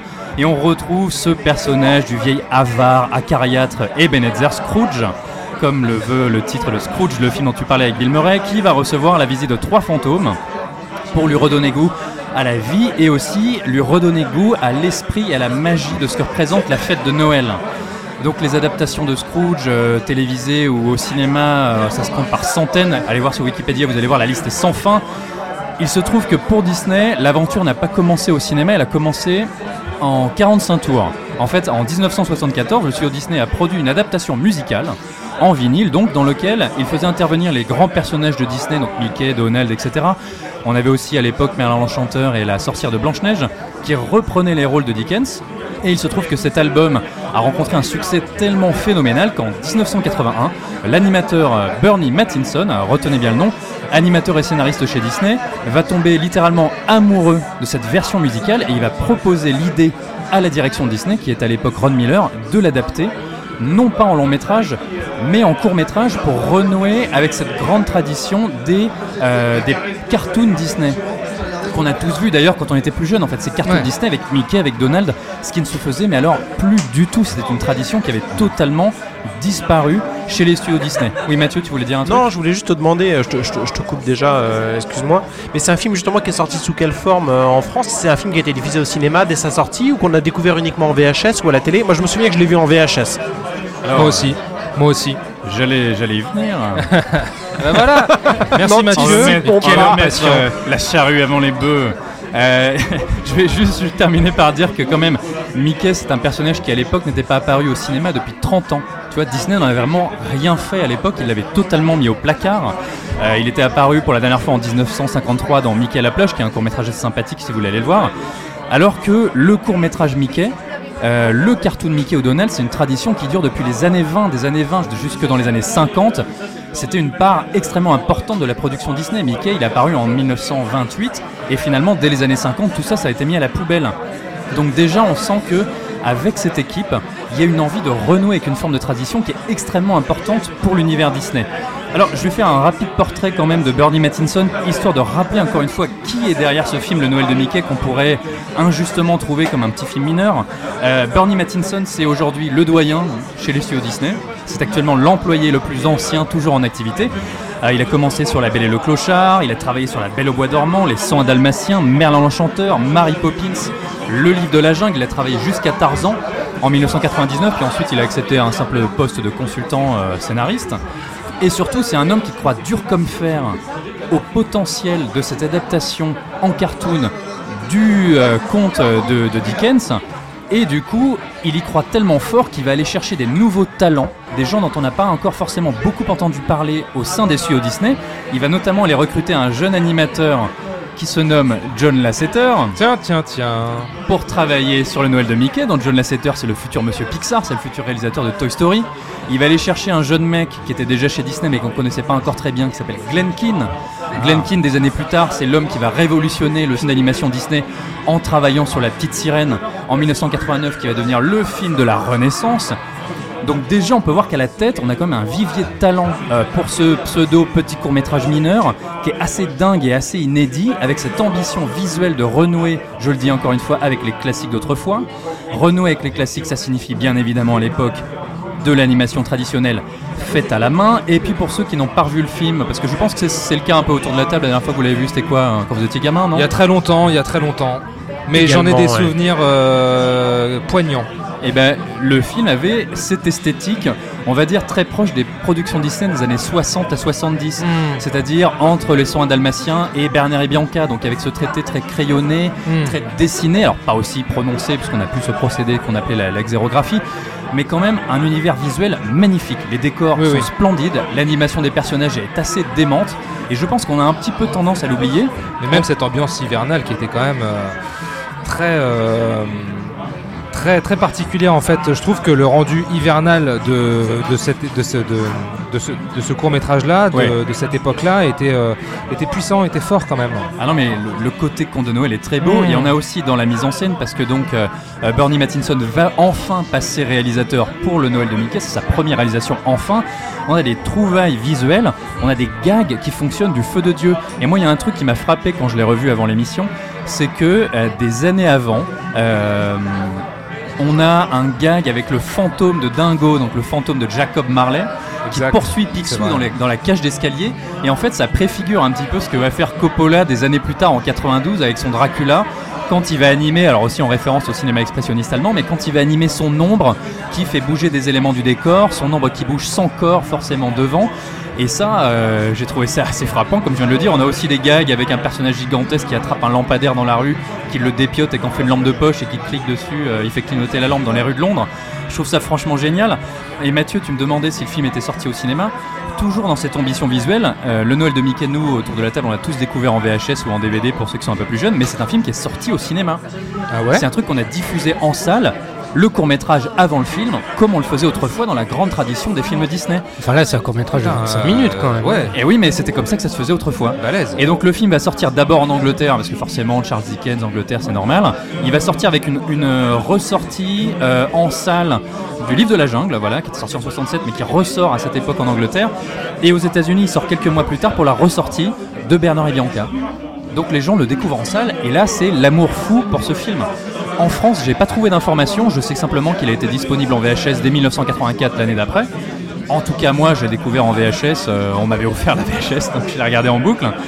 Et alors, je vais parler de renouer avec l'esprit et l'héritage des, des grands films, des grands cartoons de Disney, pour l'inspiration, pour, pour avoir un modèle, un canevas sur lequel se fixer pour ce film, parce que ça ne s'est plus fait depuis des années.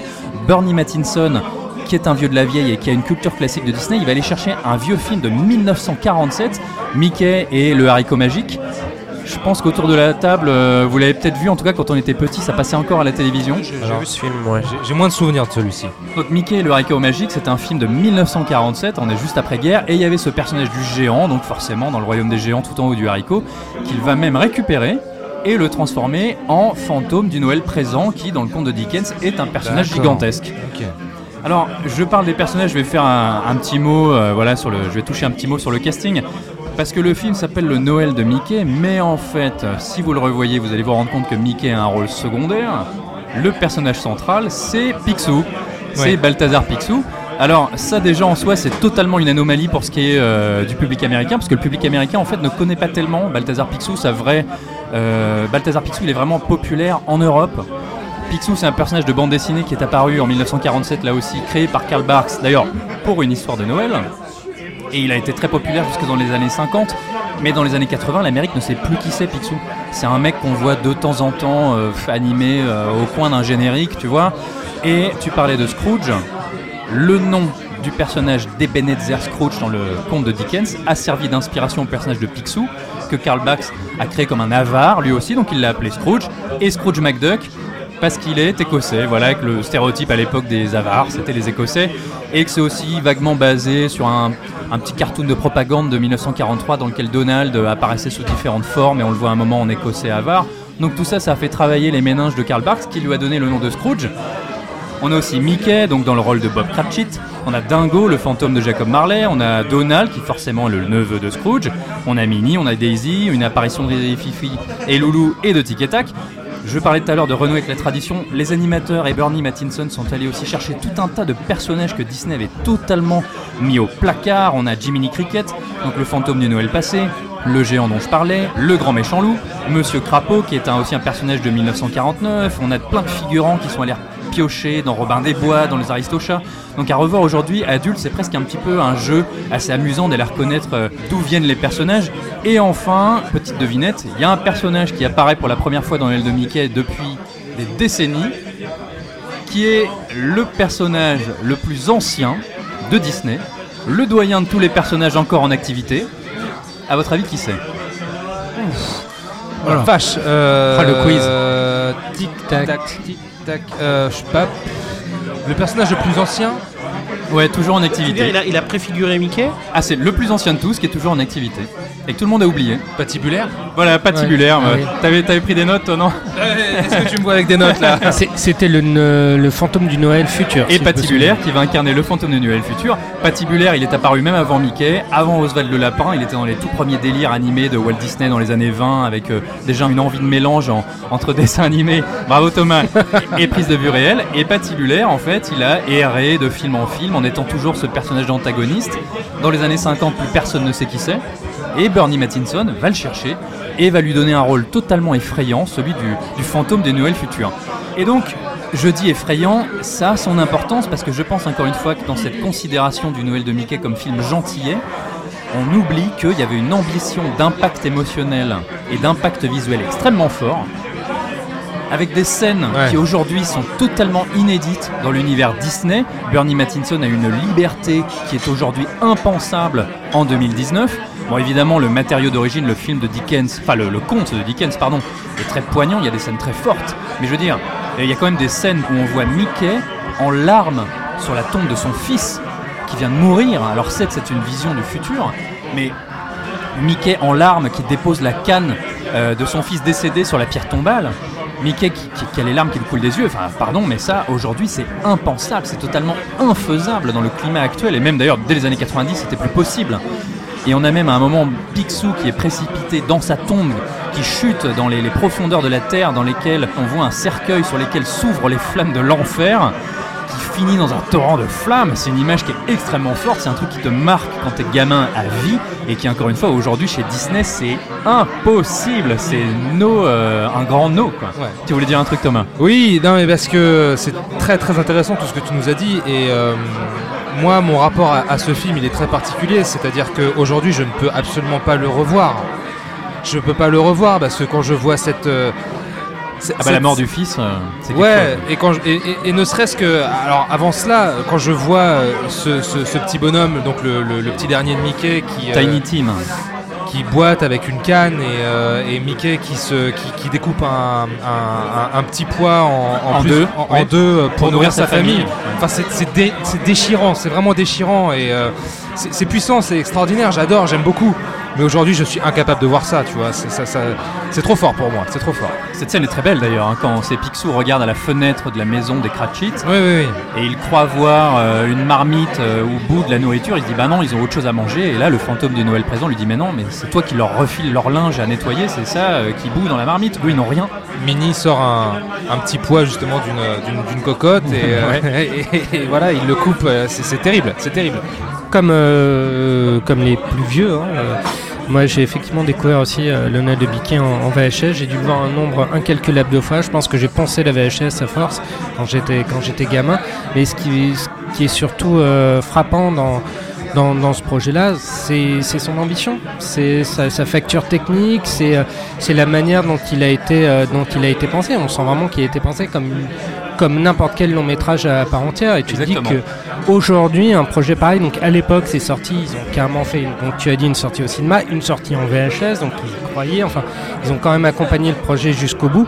Aujourd'hui, un projet pareil, euh, ce serait, euh, ça irait directement sur, sur Disney Plus et ce serait un truc euh, bâclé, assez moche et, encore, sans serait- aucune ambition. Ce serait impensable dans tous les cas de produire ça aujourd'hui. Je pense que ça échouerait même pas sur Disney Plus. Oui, ce serait un Il truc, y aurait euh, même ce pas un serait un green truc light, plus il y aurait même pas un feu vert, quoi, tu vois. Pour, euh, Ce serait un truc plus édulcoré. Pour la petite information, Disney travaille actuellement sur une réadaptation en comédie musicale avec des acteurs du conte de Dickens qui, alors on va aller savoir pourquoi, se centre sur Jacob Marley. D'accord. Donc le personnage secondaire qui est mort pendant toute l'histoire. Donc j'imagine qu'ils vont nous raconter euh, Scrooge Origins euh, dans leur grande euh, tradition. Non, je voulais juste te dire que moi, c'est un, un film que j'ai découvert par l'intermédiaire de l'album du film. Je sais Oui. pas si ça existe encore, mais vous savez, quand on était plus jeune, il y avait tous les grands films d'animation Disney étaient adaptés en bouquin. Alors notamment, il y avait cette fameuse collection aux éditions France Loisirs euh, que, que, que tous mes amis avaient et qu'on me refusait à la maison systématiquement. Bref, vieille douleur du passé. Et, euh, et, et Ah, quand, marqué, quant au hein. film, je ne l'ai découvert que, que quelques années plus tard chez ma cousine qui l'avait en VHS. Et tout à l'heure, tu disais, c'est un film qui, d'une certaine façon, est un peu sous-estimé ou tombé dans l'oubli. Est-ce que ça vient pas euh, simplement de ce format? Finalement, c'est un moyen métrage, un court métrage. Est-ce qu'on n'a pas tendance, plus ou moins consciemment, à l'associer comme un film mineur, ne serait-ce que parce que son format C'est vrai, sans doute, mais c'est pas aussi la, seule raison, parce qu'à une époque, Disney mettait vraiment en avant les courts-métrages. D'ailleurs, c'est comme ça qu'ils avaient commencé avant de réaliser Blanche-Neige en 37. Il est aussi mis un peu au placard par le studio. Et pour ça, ça va me permettre euh, sur ce sujet de parler un petit peu du doublage quand même, parce que ce film, bah, à l'époque, on l'a tous découvert en VHS, donc on l'a découvert forcément en version française. Une version française qui, à l'époque, en 1983, avait des noms assez prestigieux, parce que même si moi, vous le savez, je ne jure que par la version originale, quoi qu'il arrive, il est vrai que jusque dans les années, allez, on va dire, jusqu'au milieu des années 90, Disney bénéficiait encore du, du savoir-faire de certains comédiens français qui étaient des génies du doublage. Et on retrouve notamment Philippe Dumas dans la voix de Picsou. Alors Philippe Dumas, euh, je sais pas si vous, le nom vous parle, mais Philippe Dumas, c'est le doubleur d'Obi-Wan Kenobi dans les Star Wars d'origine, euh, dès 1977. Ah. C'est le doubleur d'Alec Guinness, c'est le doubleur de Laurence Olivier. Donc le grand acteur shakespearien britannique, et c'est aussi le doublage de, de Gargamel dans les Schtroumpfs. Voilà. Est-ce que c'est lui qui doublait Picsou dans la série animée en France? Voilà, alors j'allais y revenir tout à l'heure, mais oui, il a du coup, grâce au Noël de Mickey, accordé sa voix à Picsou dans la série euh, qui va arriver quelques années plus tard. On a aussi Roger Carrel, bon bah Roger Carrel, Roger Carrel. voilà, la voix de C3PO encore une fois dans Star Wars, mais surtout peut-être le plus grand doubleur français de tous les temps. Et donc Jiminy Cricket dans Le Noël de Mickey? Et donc Gemini Cricket dans le Noël de Mickey. On a également Georges Jaminel dans la voix de Dingo. Georges Jaminel, est-ce que vous savez qui Pas c'est du tout.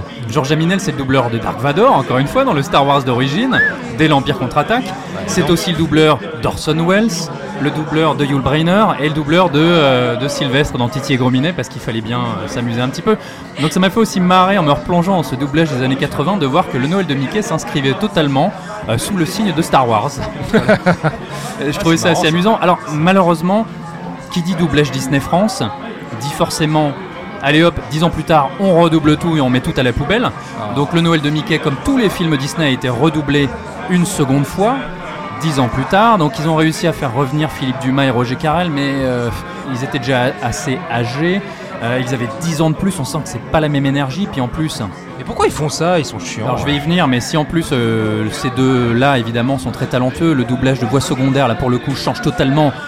Et bon, ça se passe un peu de commentaires, et comme si ça suffisait pas, on remue le couteau dans la plaie, on le redouble une troisième fois dans les années 2000, en changeant encore une fois totalement le casting. Donc je tenais à préciser ça parce que déjà pour tous ceux, euh, et je sais que Thomas tu en fais partie, qui souhaitent s'a- s'abonner à Disney ⁇ qui va bientôt arriver en France, Euh, Aujourd'hui, je ne sais plus. Sa- sa- Sachez que vous allez retrouver les films Disney que vous avez connus, mais vous n'allez jamais retrouver les VF de votre enfance. hein. Tout ça, c'est à la poubelle, puisque dès les années 90 et particulièrement dans les années 2000, on a tout redoublé. Je sais que Mathieu, toi, tu es assez fan de La Belle et la Bête. La grande doubleuse de Madame Samovar, qui faisait la voix de Blanche-Neige autrefois, a été mis aussi à la poubelle pour réenregistrer des nouvelles voix. Pourquoi? Parce qu'ils refusaient de lui payer des droits d'auteur. Donc en fait, Disney ne s'embarrasse pas de tout ça. Et on réenregistre tout dix ans plus tard. On fait signer des contrats et tout nous appartient. Et il y a aussi, si, vous cherchez vraiment à retrouver cette voix de 1983 et ne voulez pas passer par la VHS, moi j'ai fait mon enquête. J'ai découvert que le DVD sorti en 2009, juste celui sorti en 2009, bénéficiait du doublage d'origine. Par contre, Disney nous a quand même euh, accordé un beau transfert VHS bien pourri avec une piste sonore à peine écoutable. Mais c'est le seul moyen de se la procurer aujourd'hui. Toutes les éditions DVD euh, qui ont suivi bah, ont les deuxième ou troisième versions du doublage. Ils ont sorti, pas en France mais aux États-Unis, une édition Blu-ray à l'époque pour les 30 ans du Noël de Mickey. Et allez lire, je vous conseille, les reviews américaines de la qualité technique du transfert Blu-ray. Les mecs sont tous scandalisés par le travail qui a été fait et disent que vraiment la Disney a sacrifié le film comme ils ont pu le faire pour pas mal de Blu-ray Disney ces dernières années.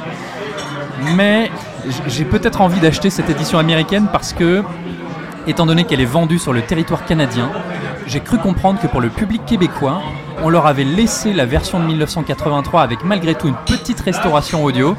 Donc pour les besoins de la science, euh, pour le journalisme, je vais mener mon enquête et voir si c'est cette version-là qui a été donnée.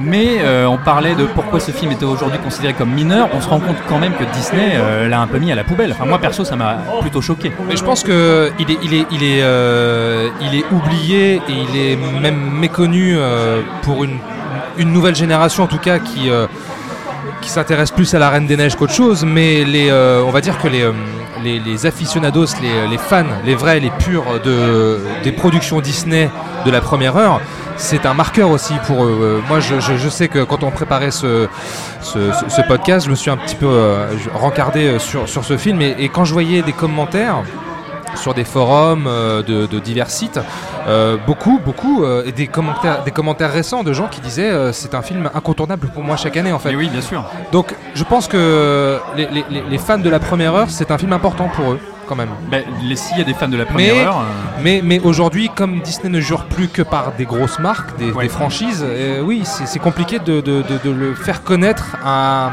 à un jeune public.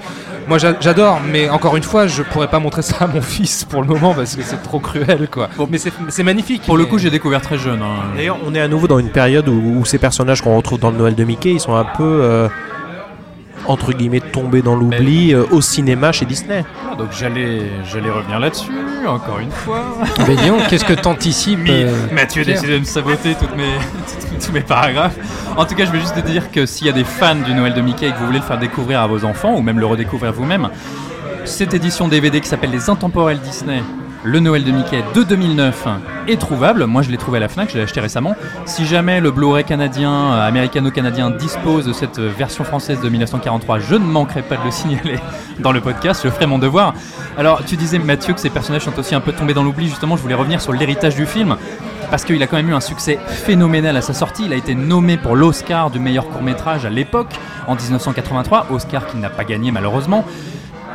Dans cet héritage et cette volonté de renouer avec le passé, Bernie Mattinson avait quand même eu l'idée géniale à l'époque d'offrir des bonus sur la VHS déjà et sur le DVD, et d'offrir dans ces bonus des vieux courts-métrages Disney, encore une fois totalement mis au placard, voire à la poubelle, qui vont peut-être vous rappeler des choses parce que euh, moi pour le coup je les avais pas du tout oubliés.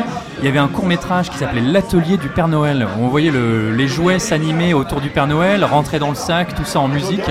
Est-ce que ça vous rappelle quelque Ouais, chose ça quelque ouais, chose ouais, maintenant que tu le ouais, dis. ouais, ouais, ouais, ouais. Non, malheureusement, Vaguement. non. ça, ça, les mecs, c'est un court métrage de 1932. Tu vois, et ce Bernie Mattinson s'en souvenait encore et voulait le faire redécouvrir aux nouvelles générations. On a aussi un court métrage, alors là pour le coup, qui est absolument délicieux, qui s'appelle L'arbre de Noël de Pluto, qui est sorti en 1952, dans lequel euh, Mickey va couper un sapin dans la forêt. Bien va- sûr. Et il y a, y a Tic et Tac qui sont prisonniers du sapin et qui se retrouvent euh, à Mais jouer avec les, boules de Noël et les guirlandes et plutôt devient fou, il essaie de, de détruire le Il sapin. formidable celui-ci. Celui-là, il est génial. Fran- Franchement, là, des enfants, ils sont hypnotisés devant ce film-là. Et alors là, c'est un truc totalement inédit.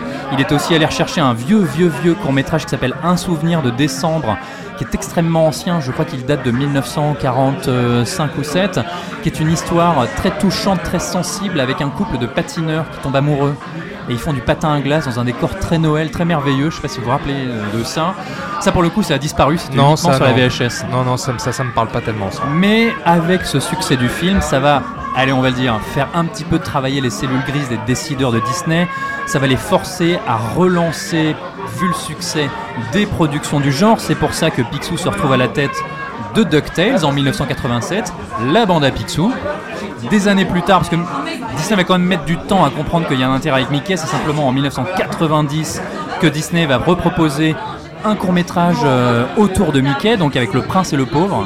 Je sais Bien pas si- sûr. je sais pas si vous vous rappelez de ça, Ouais, Le Prince et le. Pauvre. Et C'était- un- dans l'univers, un univers médiéval. C'était à quelle Ouais. époque ça déjà que ça se situait? Alors c'est c'est un, un conte, Le Prince et le a écrit ça C'est pas. euh, C'est pas Dumas C'est Qui- Mark Twain, non Mark Twain Euh, Ah, Mark Twain, ouais. Il me semble que c'est Mark Twain, donc vraiment euh, la littérature classique américaine. Et avec à l'animation de Mickey, parce qu'après le Noël de Mickey, ça devient une tradition de se refiler ça entre grands animateurs. C'est Andreas Deja, Ah, Andreas déjà. voilà, le chouchou de Thomas, le futur animateur de Scar et de Jafar, qui va se retrouver à animer Mickey. Alors le chouchou de Thomas, faut raconter, je vais me flamber un tout petit peu. Andreas déjà, je l'ai rencontré en 2012 à Los Angeles. Euh, J'ai eu l'occasion d'être chez lui euh, pour, euh, dans le cadre d'une interview, enfin dans un- une autre vie. Et c'est un homme absolument délicieux et j'ai eu la chance de, voir son atelier avec tous ses croquis, toutes ses recherches graphiques autour de Scar. Et c'était un moment euh, incroyable. Et alors Cocorico, dernière information, en 1990, grâce au Noël de Mickey, va aussi sortir autour de Picsou la bande à Picsou, Le Trésor de la Lampe Magique, le long métrage fait en France, Disney, euh, autour de Picsou, et ça c'est pas rien, voilà, ça fait partie de l'héritage de ce film.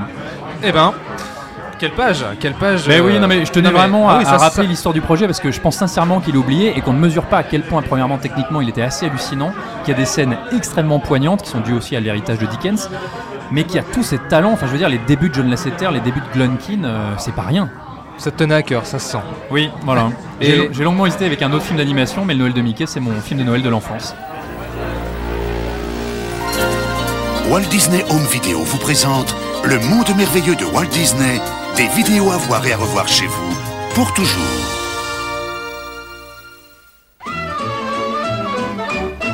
Vous allez adorer la nouvelle collection de Disney, les cartoons classiques. Dans chaque vidéo, vous retrouverez vos personnages favoris dans des aventures animées burlesques. Plus vous les regarderez, plus vous les aimerez. Alors collectionnez toutes les vidéos Disney Cartoon classiques signées Walt Disney Home Video. Et cet épisode fin de séance spécial Noël est maintenant terminé. On espère Oh. que. Bah ouais, mais bon, c'est comme ça, les gars, qu'est-ce que vous voulez. En tout cas, on espère que, que, que, que ce- que tout ce qu'on vous a dit à propos de tous ces films euh, vous aura donné envie de les découvrir, de les redécouvrir.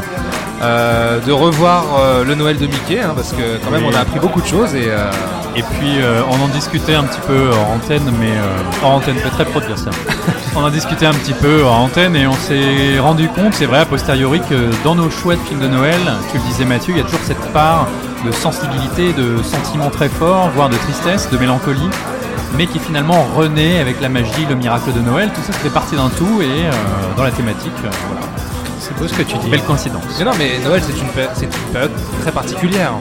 Tu revois rétrospectivement l'année que tu viens de passer, des choses aussi, tu Oui, fais c'est- le bilan avec toi-même. C'est et voilà. c'est un peu une période où on a peut-être un peu moins de pudeur à faire part Ouais, d'une tout à certaine fait. sensibilité. Voilà, c'est bon. Nous n'avons aucune, aucune pudeur au- autour de cette émission, autour de ce podcast.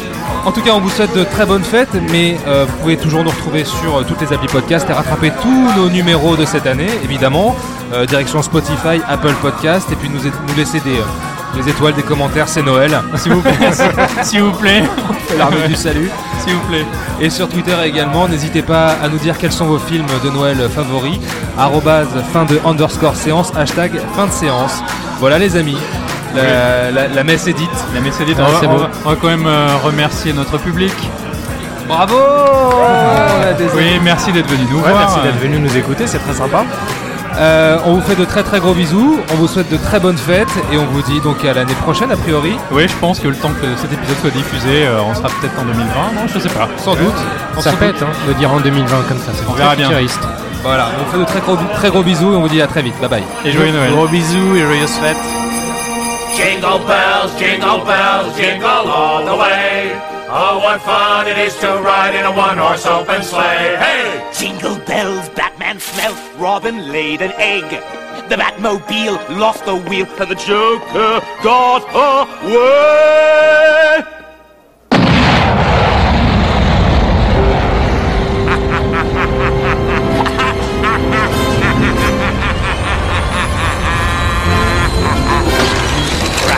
Through the roof in a one-horse open tree. Busting out I go, laughing all the way.